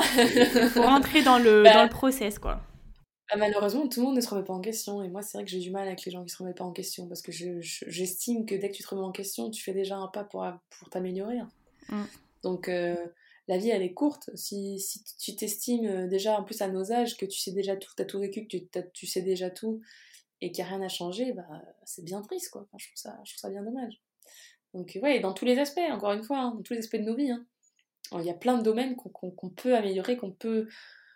Ouais, qu'on peut améliorer, que ce soit pro, perso, euh, financier, familial, amical, euh, amoureux, euh, n'importe. Il y, a, y, a, plein de choses à faire, il y a plein de choses qu'on peut travailler. Donc c'est pour ça que moi j'admire beaucoup les gens qui investissent en eux à tous les domaines. Qui se disent, bon, je me suis rendu compte que j'avais des carences latentes, je suis allée voir un psy. Ah, je me suis rendu compte que j'avais besoin de me faire coacher par un nutritionniste pour être mieux dans ma peau, j'y suis allée. Ah, et c'est ces gens-là en fait. Il y en a qui vont te dire que c'est du courage. Moi je dirais plutôt que c'est c'est de la détermination. C'est-à-dire que quand tu sais ce que tu veux, il euh, n'y a plus rien qui peut t'arrêter. Et, et, ça, c'est vraiment quelque chose que j'admire dans tous les profils, peu importe euh, entrepreneur ou pas, sportif ou pas. Je me dis, les gens qui ont réussi, c'est ça, ils étaient juste déterminés. Ils n'étaient pas plus, plus talentueux que toi et moi, forcément, mais ils étaient déterminés à réussir. Et quand t'entends toutes ces success stories de personnes qui se sont pris, euh, qui se sont vus fermer des portes, J.K. Rowling, je crois, qui a envoyé je sais pas combien de, de fois son, son script son, script, pardon, son script, euh, et qu'elle a reçu, je crois, plus de, de, 200 euh, refus jusqu'à ce qu'elle ait un, oui. Euh, Colonel Sanders, pour sa recette de KFC, qui a, je crois qu'il a demandé 209 fois pour vendre sa recette de poulet frit, et que c'est la 210e qu'on lui a dit oui, c'est pareil, tu vois. C'est pas des gens qui étaient plus doués, c'est juste des gens qui, qui étaient plus persévérants. Et, c'est pour ça que je trouve que ouais, moi j'essaie de m'accrocher à ce genre de, de modèle en me disant, bon, si tu réussis pas tout de suite, c'est ok, c'est pas grave. Mais après, il y a aussi euh, le fait que voilà, moi j'ai la chance, j'ai pas d'enfants, j'ai pas, de, pas, pas de charges euh, incroyables. Donc j'imagine que quand t'es mère de famille, quand t'es en couple, quand t'as des frais, quand t'as un prêt à rembourser, bah, tu peux pas te permettre de dire euh, non, ce mois-ci, c'est pas grave si je fais pas si je fais pas mes affaires parce que c'est ça qui te fait vivre. Donc je, je, pense qu'il y a aussi d'autres trucs à prendre en compte, mais à partir du moment où tu sais pourquoi tu le fais, encore une fois, je suis sûre qu'il y a, je, vois des, entrepreneurs, euh, des mamans, qui, parce qu'elles ont des enfants, c'est ça qui leur donne des ailes pour, pour lancer leur business. Hein. Parce qu'elles se disent, il faut que je les nourrisse, il faut que je mette faut que j'ai quelque chose à mettre sur la table ce soir, et elles se défoncent. Donc, euh, je pense que voilà, on a tous nos, moteurs. pour, euh, notre motivation, oui. Ouais, voilà, ouais. Toi, coup, c'est quoi ton moteur, moteur? Bah, moi, mon, moi, mon moteur, c'est d'être libre de d'accompagner les gens. en fait, tu sais, je suis en train de me dire, je suis en train de me rendre compte, rendre compte encore plus mon moteur en ayant cette conversation avec toi. C'est ah vraiment, genre, quand je suis en... Je sais que ça me plaît énormément de faire ce podcast parce que je sais que j'aide les gens à gérer leur argent, à se rendre compte de choses qui n'avaient même pas idée, tu vois, et des comportements, tout ça, qui les mettaient un peu mal et que forcément, en les changeant, ils peuvent avoir beaucoup plus d'argent pour euh, qu'ils puissent l'utiliser pour des choses qui leur plaisent vraiment. Et je suis vraiment en train de me rendre compte que vraiment mon plus gros moteur, c'est d'aider les personnes à, à, gérer leur argent et de me dire que, bah, un petit peu comme toi, dans le côté où tu aimerais aider euh, le plus possible de personnes dans ton domaine, mais moi, c'est vraiment ça, c'est j'aimerais vraiment pouvoir aider le plus possible de personnes à aider, euh, à, pardon, à gérer leur argent, à pouvoir le mettre au service de leurs ambitions et que n'y ait plus toutes ces choses où on est un peu alpagué par le, tout ce qui est commercial et qui nous, nous empêche de vivre, de d'ouvrir les yeux en fait. Moi, ce qui me tue le plus au quotidien, c'est euh, le lavage de cerveau des, euh, des médias, des, des, pubs, de tout ça qui te font vraiment dépenser de l'argent dans des choses qui ne t'apportent rien, tu vois. Et euh, ouais, c'est vraiment de me battre contre ça, je pense. Bah, après, moi je te dirais pas que je vais me battre contre le marketing parce que, parce que je suis fan de ça et, et je trouve qu'ils sont. Enfin, en vrai, les marques elles sont très très fortes. Elles savent exactement ah, moi, sur quel point appuyer pour te faire acheter. Mais par contre, je pense que toi, dans, dans ta mission, ce qui est ouf, ce qui est magnifique, c'est que tu peux montrer et dire ne soyez pas crédules, n'y allez pas. Mais pour le coup, je, je vais pas taper sur le doigt des, des, des marketeurs parce qu'ils sont Enfin, je trouve que c'est un métier, en vrai, c'est un peu de la manipulation, la com, la publicité. D'ailleurs, c'est pour ça que je voulais faire des études là-dedans, parce que je me disais, mais je trouve ça incroyable qu'avec un seul message publicitaire, tu puisses euh, retourner des cerveaux. Enfin, j'exagère, mais. Mais, euh, mais je suis complètement d'accord avec toi. Moi, quand j'étais en école de commerce, vraiment, je me disais, j'avais pas envie de rencontrer des stars et tout. Je voulais rencontrer des gens qui avaient fait, genre, telle pub de Ariel Machine ou je sais plus quoi, parce qu'il y a des trucs que je trouvais tellement fous, des campagnes, je les trouvais tellement folles. Mais en fait, c'est pas forcément. Enfin, comment te dire? Pour moi, euh, oui, les médias, bah voilà, ils, te vendent plein de choses, mais euh, je pense qu'ils ont leur place parce que leur objectif, c'est que tu les vois là où tu as besoin d'eux. Tu vois? Mais ce que j'aimerais... Pardon? C'est très pertinent, oui, oui, oui c'est très bon ce que tu viens de dire. non, mais tu vois, vraiment, c'est ça, et de me dire que... Enfin, j'aimerais que les personnes puissent maintenant voir des publicités, quelles quelle que soit leur forme, et de se dire ça, c'est pas forcément pertinent pour moi, mais par contre, peut-être pour un autre moment ou pas du tout, mais euh, et de voir autre chose et de se dire bah ça, c'est pertinent pour moi et je suis contente de l'avoir vu maintenant, tu vois. Ouais, je comprends. Ok. Et euh, de, enfin, ouais, j'espère que ça va pas être mal pris ou quoi, mais c'est vraiment de, tu vois, par exemple, la dernière fois, j'ai fait un post, enfin, j'ai mis une story sur Instagram parce que j'ai reçu un message de Boursorama qui me proposait un prêt conso pour pouvoir dépenser pendant les soldes. Génial. Tu vois? Et ça, ça m'a un peu genre, je me suis dit, mais, oh, mais non, mais c'est pas possible quoi. Enfin, je me dis, il y a des gens, ils vont aller prendre un prêt conso pour, euh, pour dépenser des trucs dans les soldes et euh, peut-être à moitié dans des achats qui seront pas réfléchis, tout ça. Et en fait, mhm. c'est ça qui me gêne. Je me dis, putain, mais ça, pardon, Pardon, euh, c'est la première fois que je dis ce mot-là dans le podcast. Mais euh, et je me dis. Moi, j'ai dit plusieurs fois, j'en excuse. ah bah tu vois, j'ai même pas, j'ai même pas remarqué. Bon, ça, ça arrive, hein. Mais euh, ouais, et je me dis, en fait, c'est ça qui m'énerve, c'est de me dire que que ça va profiter, faire, enfin, ils vont profiter sur sur un peu la crédulité ou le fait que les personnes ne sont pas renseignées sur un sujet. Et tu vois, euh, moi j'adore euh, la publicité sous plein, plein de formes parce que tu vois, hier j'ai pris une, une formation, je te disais tout à l'heure, j'ai pris une formation mhm. et en fait, je suis allée voir, euh, je suis allée écouter un podcast où il parlait de cette formation-là et bah la promo était là et j'ai pu avoir un code promo de 200 euros. Et donc là, j'étais refaite que, que, la promo soit bien faite, tu vois. Mhm. Mais, euh, mais voilà, c'est que d'avoir ces achats réfléchis, que dans sa tête, quand on fait un achat, on se dit, ok, même si j'ai vu la pub, je sais très bien que cet achat-là, il est pertinent pour moi et que ça va pas me mettre euh, mal pour les mois prochains et que c'est vraiment quelque chose euh, qui va me servir. je suis d'accord. Je suis d'accord. Un bon message. bon, bah, j'espère. Mais euh, du coup, je pense que vraiment le nom du podcast de cet épisode-là, ça va être l'investissement sur soi, quoi. Parce que c'est incroyable tout ce que tu as apporté là-dessus. C'est fou. Ça, c'est le bon terme. Bah, merci. Bah, je suis contente si, ça, si, tu trouves que c'est pertinent parce que je me suis un peu, un peu euh, étalée. Il ah, est temps que je crée mon podcast hein, parce que j'ai vraiment trop de trucs à dire. Je, m'en vais. Ah ouais. ah non, mais franchement, j'ai trop hâte. Je serai la première à écouter. C'est génial. Et j'aime beaucoup, tu vois. Enfin, j'aime beaucoup comme tu partages les choses. On a ton expérience et, euh, et c'est ça que j'aime dans le podcast c'est que quand quand tu vas écouter quelqu'un, quand tu vas écouter un podcast d'une personne, c'est que tu veux savoir ce qu'il a apporté, mais euh, c'est aussi parce que tu apprécies la personnalité, c'est parce que c'est tout un package en fait. Donc euh, je pense qu'il y aura beaucoup de personnes qui seront euh, contentes de, bah, de t'écouter quoi. Bah, j'espère que ça vous apportera de la valeur et que ça vous, ça vous sera utile. Ça vous fera réfléchir et que ça vous inspirera dans le meilleur des cas. Mais euh, ouais. ouais. voilà. Je suis super contente. c'est vrai. bon, mais c'est cool. J'aurais juste, avant de terminer, quelques deux, deux, dernières questions. Euh, pour toi, si tu avais un conseil sur l'argent, juste un conseil à donner à toutes les personnes qui nous écoutent, ça serait quoi? Alors, je tiens à préciser que je suis vraiment pas encore un exemple et que je, continue de m'éduquer financièrement pour bien gérer mes finances. Hein. donc, euh, je suis pas, voilà, je tiens à préciser que je, j'ai pas, je suis encore dans un cheminement sur mon rapport à l'argent. Mais je crois que, en fait, de tout ce que je lis, de tout ce que j'écoute, l'argent c'est une énergie et euh, faut, faut pas en avoir peur ou, ou avoir des a priori sur lui, tu vois. Genre maintenant, j'ouvre mon, mon application bancaire, j'ai plus peur. C'est bête, hein. Euh, tu vas me dire, ouais, mais c'est, c'est, la, la normalité. Bah non, avant, j'osais pas parce que je savais consciemment que je dépensais trop, que je pouvais me mettre à découvert et tout. Et ouais, c'est juste se dire que c'est une énergie qui est positive et que. Euh, et qu'en fait, bah, c'est ok. Et que plus t'en as, plus t'as de l'énergie que tu vas pouvoir réinvestir. Et pas se dire euh, oh, l'argent c'est mal, l'argent c'est sale, l'argent c'est dur, l'argent c'est difficile, l'argent. Il y a toujours des connotations avec l'argent, tu sais. Mmh, et euh, ouais. Et surtout que moi, j'ai une croyance qui est l'argent détruit les relations.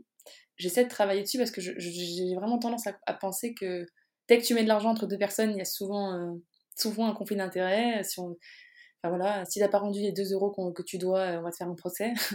Donc euh, j'essaie vraiment de travailler sur ça, mais ouais, je pense que se dire que l'argent c'est une énergie, il faut pas en avoir peur. Je sais plus qui, bah, c'était Marine, je sais plus de sur Insta que j'avais vu qui avait dit euh, l'argent c'est l'énergie, il faut le considérer comme un ami. Ouais.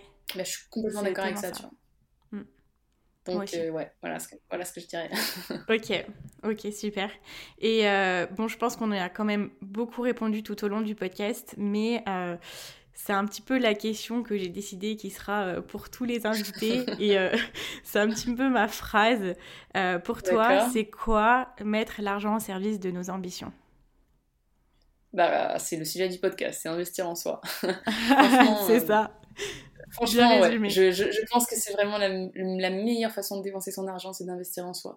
Est-ce que, euh, est-ce que investir en toi, pour toi, c'est partir faire un road trip sur des chameaux ou euh, un road trip aux États-Unis ou faire un, un, un, circuit en chameau en Tunisie? Bah ok. Est-ce que, est-ce que c'est t'offrir une bibliothèque avec des livres qui t'inspirent et les relire à chaque fois parce que tu sais que ça va t'apporter quelque chose? Est-ce que donc voilà, est-ce que c'est investir dans ton permis, dans un diplôme, dans n'importe quoi, mais euh, investir en toi, ouais. Ouais, ouais, je pense que c'est, euh, c'est, la meilleure chose. C'est vraiment la meilleure des choses. Ouais, ouais. C'est, la meilleure, c'est la meilleure façon de se dire, je mets l'énergie, donc l'énergie de l'argent, à mon service. Et, euh, et je crois que c'est la, c'est la plus belle chose, c'est le plus beau cadeau que tu puisses te faire, en fait. Parce que l'argent, en vrai, c'est un cadeau, si tu regardes bien. L'argent, il améliore la vie, pourquoi? Parce qu'il peut te permettre de, de t'offrir plus de plaisir, au final. Parce que quand t'as pas d'argent, t'as pas de plaisir, la plupart du temps. T'as des petits plaisirs de la vie qui vont être d'être, euh, proche des personnes que tu aimes, et c'est pour ça que souvent les gens qui n'ont pas grand chose, c'est les plus heureux, parce qu'au final, ils se posent pas des questions qu'on peut se poser nous. Mais euh, ouais, je pense que, je pense que c'est ça. Au final, quand tu investis en toi, tu te fais peut-être pas plaisir à court terme parce que tu te dis waouh, j'ai lâché un sacré billet. Ouais, c'est ça. Mais ça fait mal. voilà, mais en fait, à terme, même pareil, tu vois, tu vas acheter des bouquins, des trucs. Des fois, je me dis, ah, j'ai dépensé 50 euros dans des livres 50 euros, j'aurais peut-être pu les mettre dans autre chose. Mais en fait, non, je regrette pas parce que c'est un de mes rêves d'avoir une énorme bibliothèque nude et que mes enfants ils, lisent des livres que j'ai lus et que je leur dise, tu vois, maman, elle a lu ce livre-là, et ben, ça a changé sa vie, tu vois. Genre, moi, c'est un, un, de mes rêves, tu vois. Après, chacun a ses rêves, encore une fois, on a tous des rêves qui peuvent être aussi chelous les uns que les autres et, c'est ok. Mais si t'as envie euh, d'ouvrir ton restaurant vegan euh, sans gluten et, euh, et de proposer que des, que des trucs à base de soja et d'aloe vera, bah go quoi, tu vois, c'est ton rêve. Mais si, si t'as envie de mettre chaque centime que tu gagnes dans ton restaurant dédié à l'aloe vera, bah fonce, tu vois, genre. Tu sais pourquoi tu le feras quoi. Donc ouais, investir en soi sous toutes ses formes. Génial. merci Chloé, franchement. merci, pour. tu disais tout à l'heure que quand on est investi sur les réseaux sociaux, on accepte d'être vulnérable. Et je pense que tu l'as bien démontré.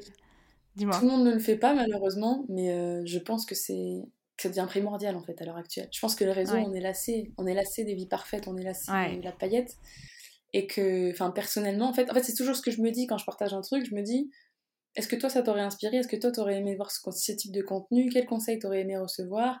Et surtout, à qui t'arrives à, t'identifier? Et en fait, je me rends compte que je me désabonne de plus en plus de comptes auxquels je ne m'identifie pas. Non pas parce que leur contenu est mauvais, mais parce qu'en fait ça manque vraiment de d'humain et d'authenticité quoi. Mm. Et, moi j'ai envie que si tu me croises dans la rue, bah, je sois la même que sur un podcast ou dans une vidéo ou en story, genre que le ton de ma voix, ce soit le même, que mes blagues, ce soit les mêmes, que je me censure pas sur ce que j'ai à dire, la manière dont j'ai à le dire. Alors des fois, je vais peut-être m'emballer un peu, je vais peut-être être un peu spontanée, un peu crue, mais c'est moi, quoi. Donc il euh, y a pas mal de personnes qui se qui s'inventent un peu des vies, qui, qui se jouent des personnages. Oui, il y a du personal branding, oui, c'est important, mais... Euh, oui, bien sûr, oui. Mais, mais l'humain, en fait, l'humain. Mm. Moi, c'est vraiment ça que j'ai envie de créer, c'est une relation humaine, c'est une connexion humaine. Moi, ça va... J'ai pas envie que mon business, il se cantonne à Instagram. Moi, j'ai envie que ça aille bien plus loin j'ai envie que ça aille bien plus loin, j'ai envie que, ça, ça, ça, outrepasse le fait que je donne des conseils sur Instagram. Donc, euh, après, c'est ma vision, encore une fois, tu vois, ça c'est lié à ma vision, mais, euh, mais je pense que quand tu sais pourquoi tu partages les choses et comment tu as envie de les partager, comment tu as envie d'être perçu, ce que tu as envie de donner aux gens, ce que tu as envie de leur apporter, qu'est-ce qu'ils doivent retenir une fois qu'ils, enfin, quand ils ont consommé ton contenu? Est-ce qu'ils se sentent vidés parce que ça les a épuisés, parce que tu t'es plaint pendant 5 heures que tu étais dans les bouchons? Est-ce que euh, ça va les inspirer, les éduquer, leur apprendre un truc? Les divertir, les faire rire, les faire pleurer? Je sais pas, mais il faut que tu saches en fait. Il faut que tu saches les émotions que tu as envie de transmettre, les, messages que tu as envie de transmettre. Et euh, moi, c'est vraiment ça. C'est vraiment mon combat en fait. C'est pas juste je vais t'aider à avoir une belle visibilité, un beau feed et, euh, et, trouver des clients. C'est. Euh, enfin, qu'est-ce que tu apportes au monde en fait? Encore une fois, c'est ce que je te dis. Qu'est-ce que tu mets sur la table? Et plus tu mets sur la table, mais plus le monde, il te. Le monde, l'univers, Dieu, peu importe comment tu l'appelles, il te, il te renvoie, il te renvoie ça au quintube, tu vois, au centuple. Ouais. Mais ça, je le remarque beaucoup. Hein. En plus, en fait, quand tu regardes les personnes vraiment, enfin, les... moi, tu vois, je, donne beaucoup en exemple YouTube parce que j'ai été la première, euh, je pense, la première abonnée aux plus grandes YouTubeuses, tu vois. Mais en soi, au début, tu les suis parce qu'elles t'apportent des choses, mais après, tu les suis parce que t'aimes leur personnalité et t'aimes ce qu'elles apportent. C'est t'aimes ce qu'elles mettent sur la table. Enfin, elles ou il ou peu importe, mais les personnes que tu suis, enfin, c'est, c'est ça, tu tu t'accroches à leurs valeurs, tu t'accroches à ce qu'ils ce qui donnent, à ce qui est important pour eux, à, tout un package. Et euh, voilà, à, nous de voir quel package on veut donner. Mais que ça soit, tu vois, là aujourd'hui, on a beaucoup parlé de du monde digital, mais pour les personnes qui nous écoutent et qui n'ont pas forcément envie euh, de se mettre dans le monde digital, mais qui ont envie d'entreprendre en local ou, ou mhm. peu importe. Mais euh, bah, les personnes, elles achètent notre, notre personnalité en soi, bon, ce qu'on leur apporte, mais entre deux services, ah mais c'est clair parce que peut-être que tu vas tout le temps à la même boulangerie parce que le boulanger il est sympa, il fait toujours un petit sourire, une petite blagounette, alors que si tu vas dans, chez l'autre boulanger il va même pas te dire bonjour. C'est pas que dans le digital hein, si tu regardes bien. Là si tu regardes les stories en général, analyse bien, si tu regardes les stories des mêmes personnes tous les jours, c'est parce qu'elles t'apportent quelque chose, c'est parce qu'elles te procurent mm. quelque chose. Et peut-être qu'il y en a t'as pas envie de regarder parce que tu sais qu'elles t'apportent rien. Et, et je trouve ça dommage parce que moi j'aimerais vraiment que tout le monde euh, comment dire soit responsable de ce qu'il apporte sur la table. Tout le monde soit soit conscient de ce qu'il met, de ce qu'il apporte. Et, euh, et pas juste dire euh, regardez ma vie, euh, j'ai fait ça aujourd'hui, c'était cool. Non. Non, parce qu'en fait, c'est pas ça qui nous intéresse en 2021. Ce qu'on veut, c'est s'identifier, c'est créer des liens, créer des connexions. Moi, moi, franchement, je suis choquée de voir qu'à chaque fois, je, bah là, tu vois, toi, toi et moi, c'est une super rencontre. On se connaissait pas il y a encore quelques semaines. je, me dis, c'est génial. Je me dis, c'est génial. Là, c'est grâce au digital pour le coup, mais, mais, mais c'est génial. Moi, j'avais une abonnée, elle m'avait reconnue, euh, elle m'avait reconnue à, à Pardieu, à Lyon, et j'étais choquée. Elle m'a dit, ouais, j'adore ce que tu fais. à l'époque, j'avais 2000 abonnés, donc c'est pour te dire, j'étais, j'étais pas du tout, j'étais pas entrepreneur, j'étais rien du tout. Et elle m'avait dit ça, et je me dis, mais c'est fou la vie quoi enfin euh, ça va beaucoup plus que ça va enfin ça va beaucoup plus loin qu'internet c'est pour ça que même pour les entrepreneurs qui nous écoutent qui sont pas sur le digital il faut y être parce que vous allez avoir des opportunités, vous allez doubler euh, ce que vous avez déjà, vous allez vous crédibiliser, vous allez asseoir votre pouvoir d'autorité, vous, allez faire plein de choses, plein plein de choses. moi je me dis mais je me remercie en fait de de, de pas avoir. Il y a eu plein de fois où j'ai voulu supprimer mon compte et je me suis dit non, ah ne le fais pas parce que une... ne fais pas parce que tu as une communauté. Ouais, il y, a eu, plein de fois, plein de fois quand j'étais en burn-out en entreprise, je me disais mais Instagram ça te sert à rien. Enfin voilà quoi, et il y a eu plein de fois où j'ai voulu disparaître. ouais, il y avait plein de fois où je voulais disparaître parce que je me disais. En fait, j'avais trop associé à mon boulot. Et du coup, le soir, je, voulais rentrer, je voulais pas être sur les réseaux, tu vois. J'en avais marre. C'était H24 du Instagram, du Facebook, du machin. J'en avais trop marre et je me disais non, stop. Et pourquoi je restais? Parce qu'il y avait des gens qui, qui étaient là, quoi, qui m'écoutaient, qui avaient des choses, qui avaient des choses à me dire, qui avaient envie d'échanger avec moi. Et, et je trouve ça ouf. Je trouve ça ouf parce que ma, communauté, elle m'a aidé à plein de niveaux dans ma vie. Quand j'étais super seule le soir, c'est con, mais quand t'es seule le soir, euh, quand tu traverses une période dure, une rupture amoureuse, un machin, et que tes abonnés qui sont là, avec qui tu peux discuter, avec qui tu peux échanger, qui ont d'autres visions, d'autres quotidiens, d'autres modes de vie, et d'autres dans d'autres domaines professionnels, et t'es en mode mais waouh, mais elle, elle arrive, elle arrive à faire ça, mais c'est génial. Mais en plus, elle a deux enfants, elle se plaint pas, mais waouh, mais c'est ouf. Et tu vois, genre euh, et je trouve qu'on sous-estime beaucoup, beaucoup, beaucoup les connexions humaines des réseaux sociaux. Et c'est dommage, parce que c'est pas juste de mettre une photo de toi en bikini euh, et dire regardez comme je suis belle, tu vois. Enfin, c'est, pour moi, c'est pas ça Instagram. Même si ça le devient de plus en plus avec les créatrices de contenu, certaines influenceuses, mais pour moi, c'est pas ça Insta. Ouais. mais tu vois, tu vois, c'est vrai que moi, avant du coup de mettre bah, sur Madame Fauché, j'avais beaucoup cette vision. J'ai jamais été la personne euh, qui allait commenter, que ce soit les, les posts Instagram, les vidéos sur YouTube ou quoi. J'étais un peu l'abonné fantôme, comme ils appellent ça, tu vois. Et, euh, et j'avais cette vision-là qu'il n'y avait pas forcément de partage parce que moi, je suivais des personnes qui avaient des milliers, des millions d'abonnés.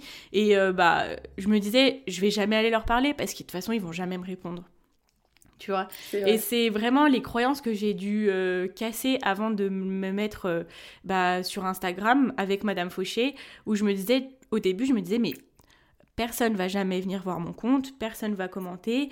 Et le jour où j'ai commencé à recevoir mes premiers messages, mes messages privés sur Instagram, j'étais choquée. Et aujourd'hui, je parle avec des personnes, peut-être 3-4 fois par semaine, les mêmes personnes. Et bah, moi, ça m'aide au quotidien, ça me pousse parce que, par exemple, tu vois, je me suis dit, je vais faire deux podcasts par semaine. Alors, c'est vrai que c'est un rythme qui est assez intense. C'est clair. Mais, mais, mais ouais, bon, après, je galère un peu hein, pour tous les faire, hein, pour être très honnête. Mais euh, tu vois, euh, quand, euh, quand les personnes, je, mec, je dis que je vais publier le podcast et que les personnes me disent, ah, trop hâte, je vais l'écouter, et bah, le jour où je suis crevée et que je me dis, bah, non, je vais, je vais pas le faire, tu vois. Et en fait, je me dis, bah non, parce que un tel, il m'a dit qu'il l'écoutait le mercredi matin, un tel m'a dit qu'il l'écoutait le dimanche matin, je peux pas, enfin, tu vois. et, du coup, enfin, parce que moi aussi, tu vois, j'écoute, bon, on sort totalement du, contexte financier, tout ça, mais c'est pas grave. Euh, moi aussi, tu vois, j'écoute beaucoup de, podcasts et euh, quand j'ai mes habitudes, je sais que par exemple, le lundi matin, il y a un podcast qui sort, bah, si le lundi matin je, je, vais, je me dis ah bah trop bien, je vais l'écouter et que bah je vais dessus et qu'il y ait pas, je suis déçue, tu vois. Bon, après, je lui en veux pas. Mais euh, tu vois, je me dis, ah bah non, je veux pas que les personnes soient déçues. Et du coup, moi, ça m'aide, ça me pousse énormément. Et euh, voilà. J'ai fait un développement de fou pour ça. Mais, mais euh, non, mais c'est vrai. et je pense... En vrai, les gens ont besoin de, En fait, sur les réseaux, c'est bête, hein, mais on a besoin de créer des habitudes aussi. Donc, si tu habitues les gens à être présents à un certain moment, forcément, il va y avoir une espèce de de manque ou de frustration quand tu seras plus. Donc après, c'est cool, ça veut dire que ton, ton, ton audience elle est au rendez-vous quand, euh, quand tu as ce genre de feedback. Donc euh, le, le, plus dur, c'est de, tenir sur la durée. Hein. Ils le disent tous, hein, ceux qui sont un million d'abonnés. Ceux qui sont là sur un million d'abonnés, c'est pas parce qu'ils sont plus forts que toi et moi, hein. c'est juste qu'ils sont là tous les jours. Et, et, ça, par contre, ça demande une, certaine ténacité. Mais... ça va le faire, tu vas y arriver, on verra. si l'année prochaine on se refait un, podcast comme ça, ah on bah... bon, bah, on est encore là. Avec plaisir. Bon bah super, bah franchement merci encore Chloé, euh, c'était vraiment un plaisir, j'ai passé un super moment avec toi et euh, bah, j'espère aussi que les... invité. bah avec grand plaisir, vraiment c'était un plaisir. Encore plaisir, plaisir, plaisir. Merci.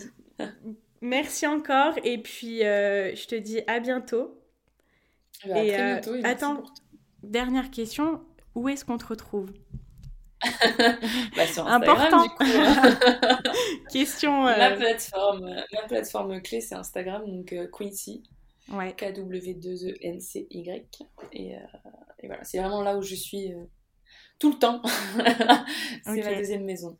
Donc voilà, et mon site quincy.com si ça vous intéresse. Ok, bah ça sera en description si vous voulez aller voir ça. Merci bien. Super, merci à toi. Merci Laura. Ciao, ciao.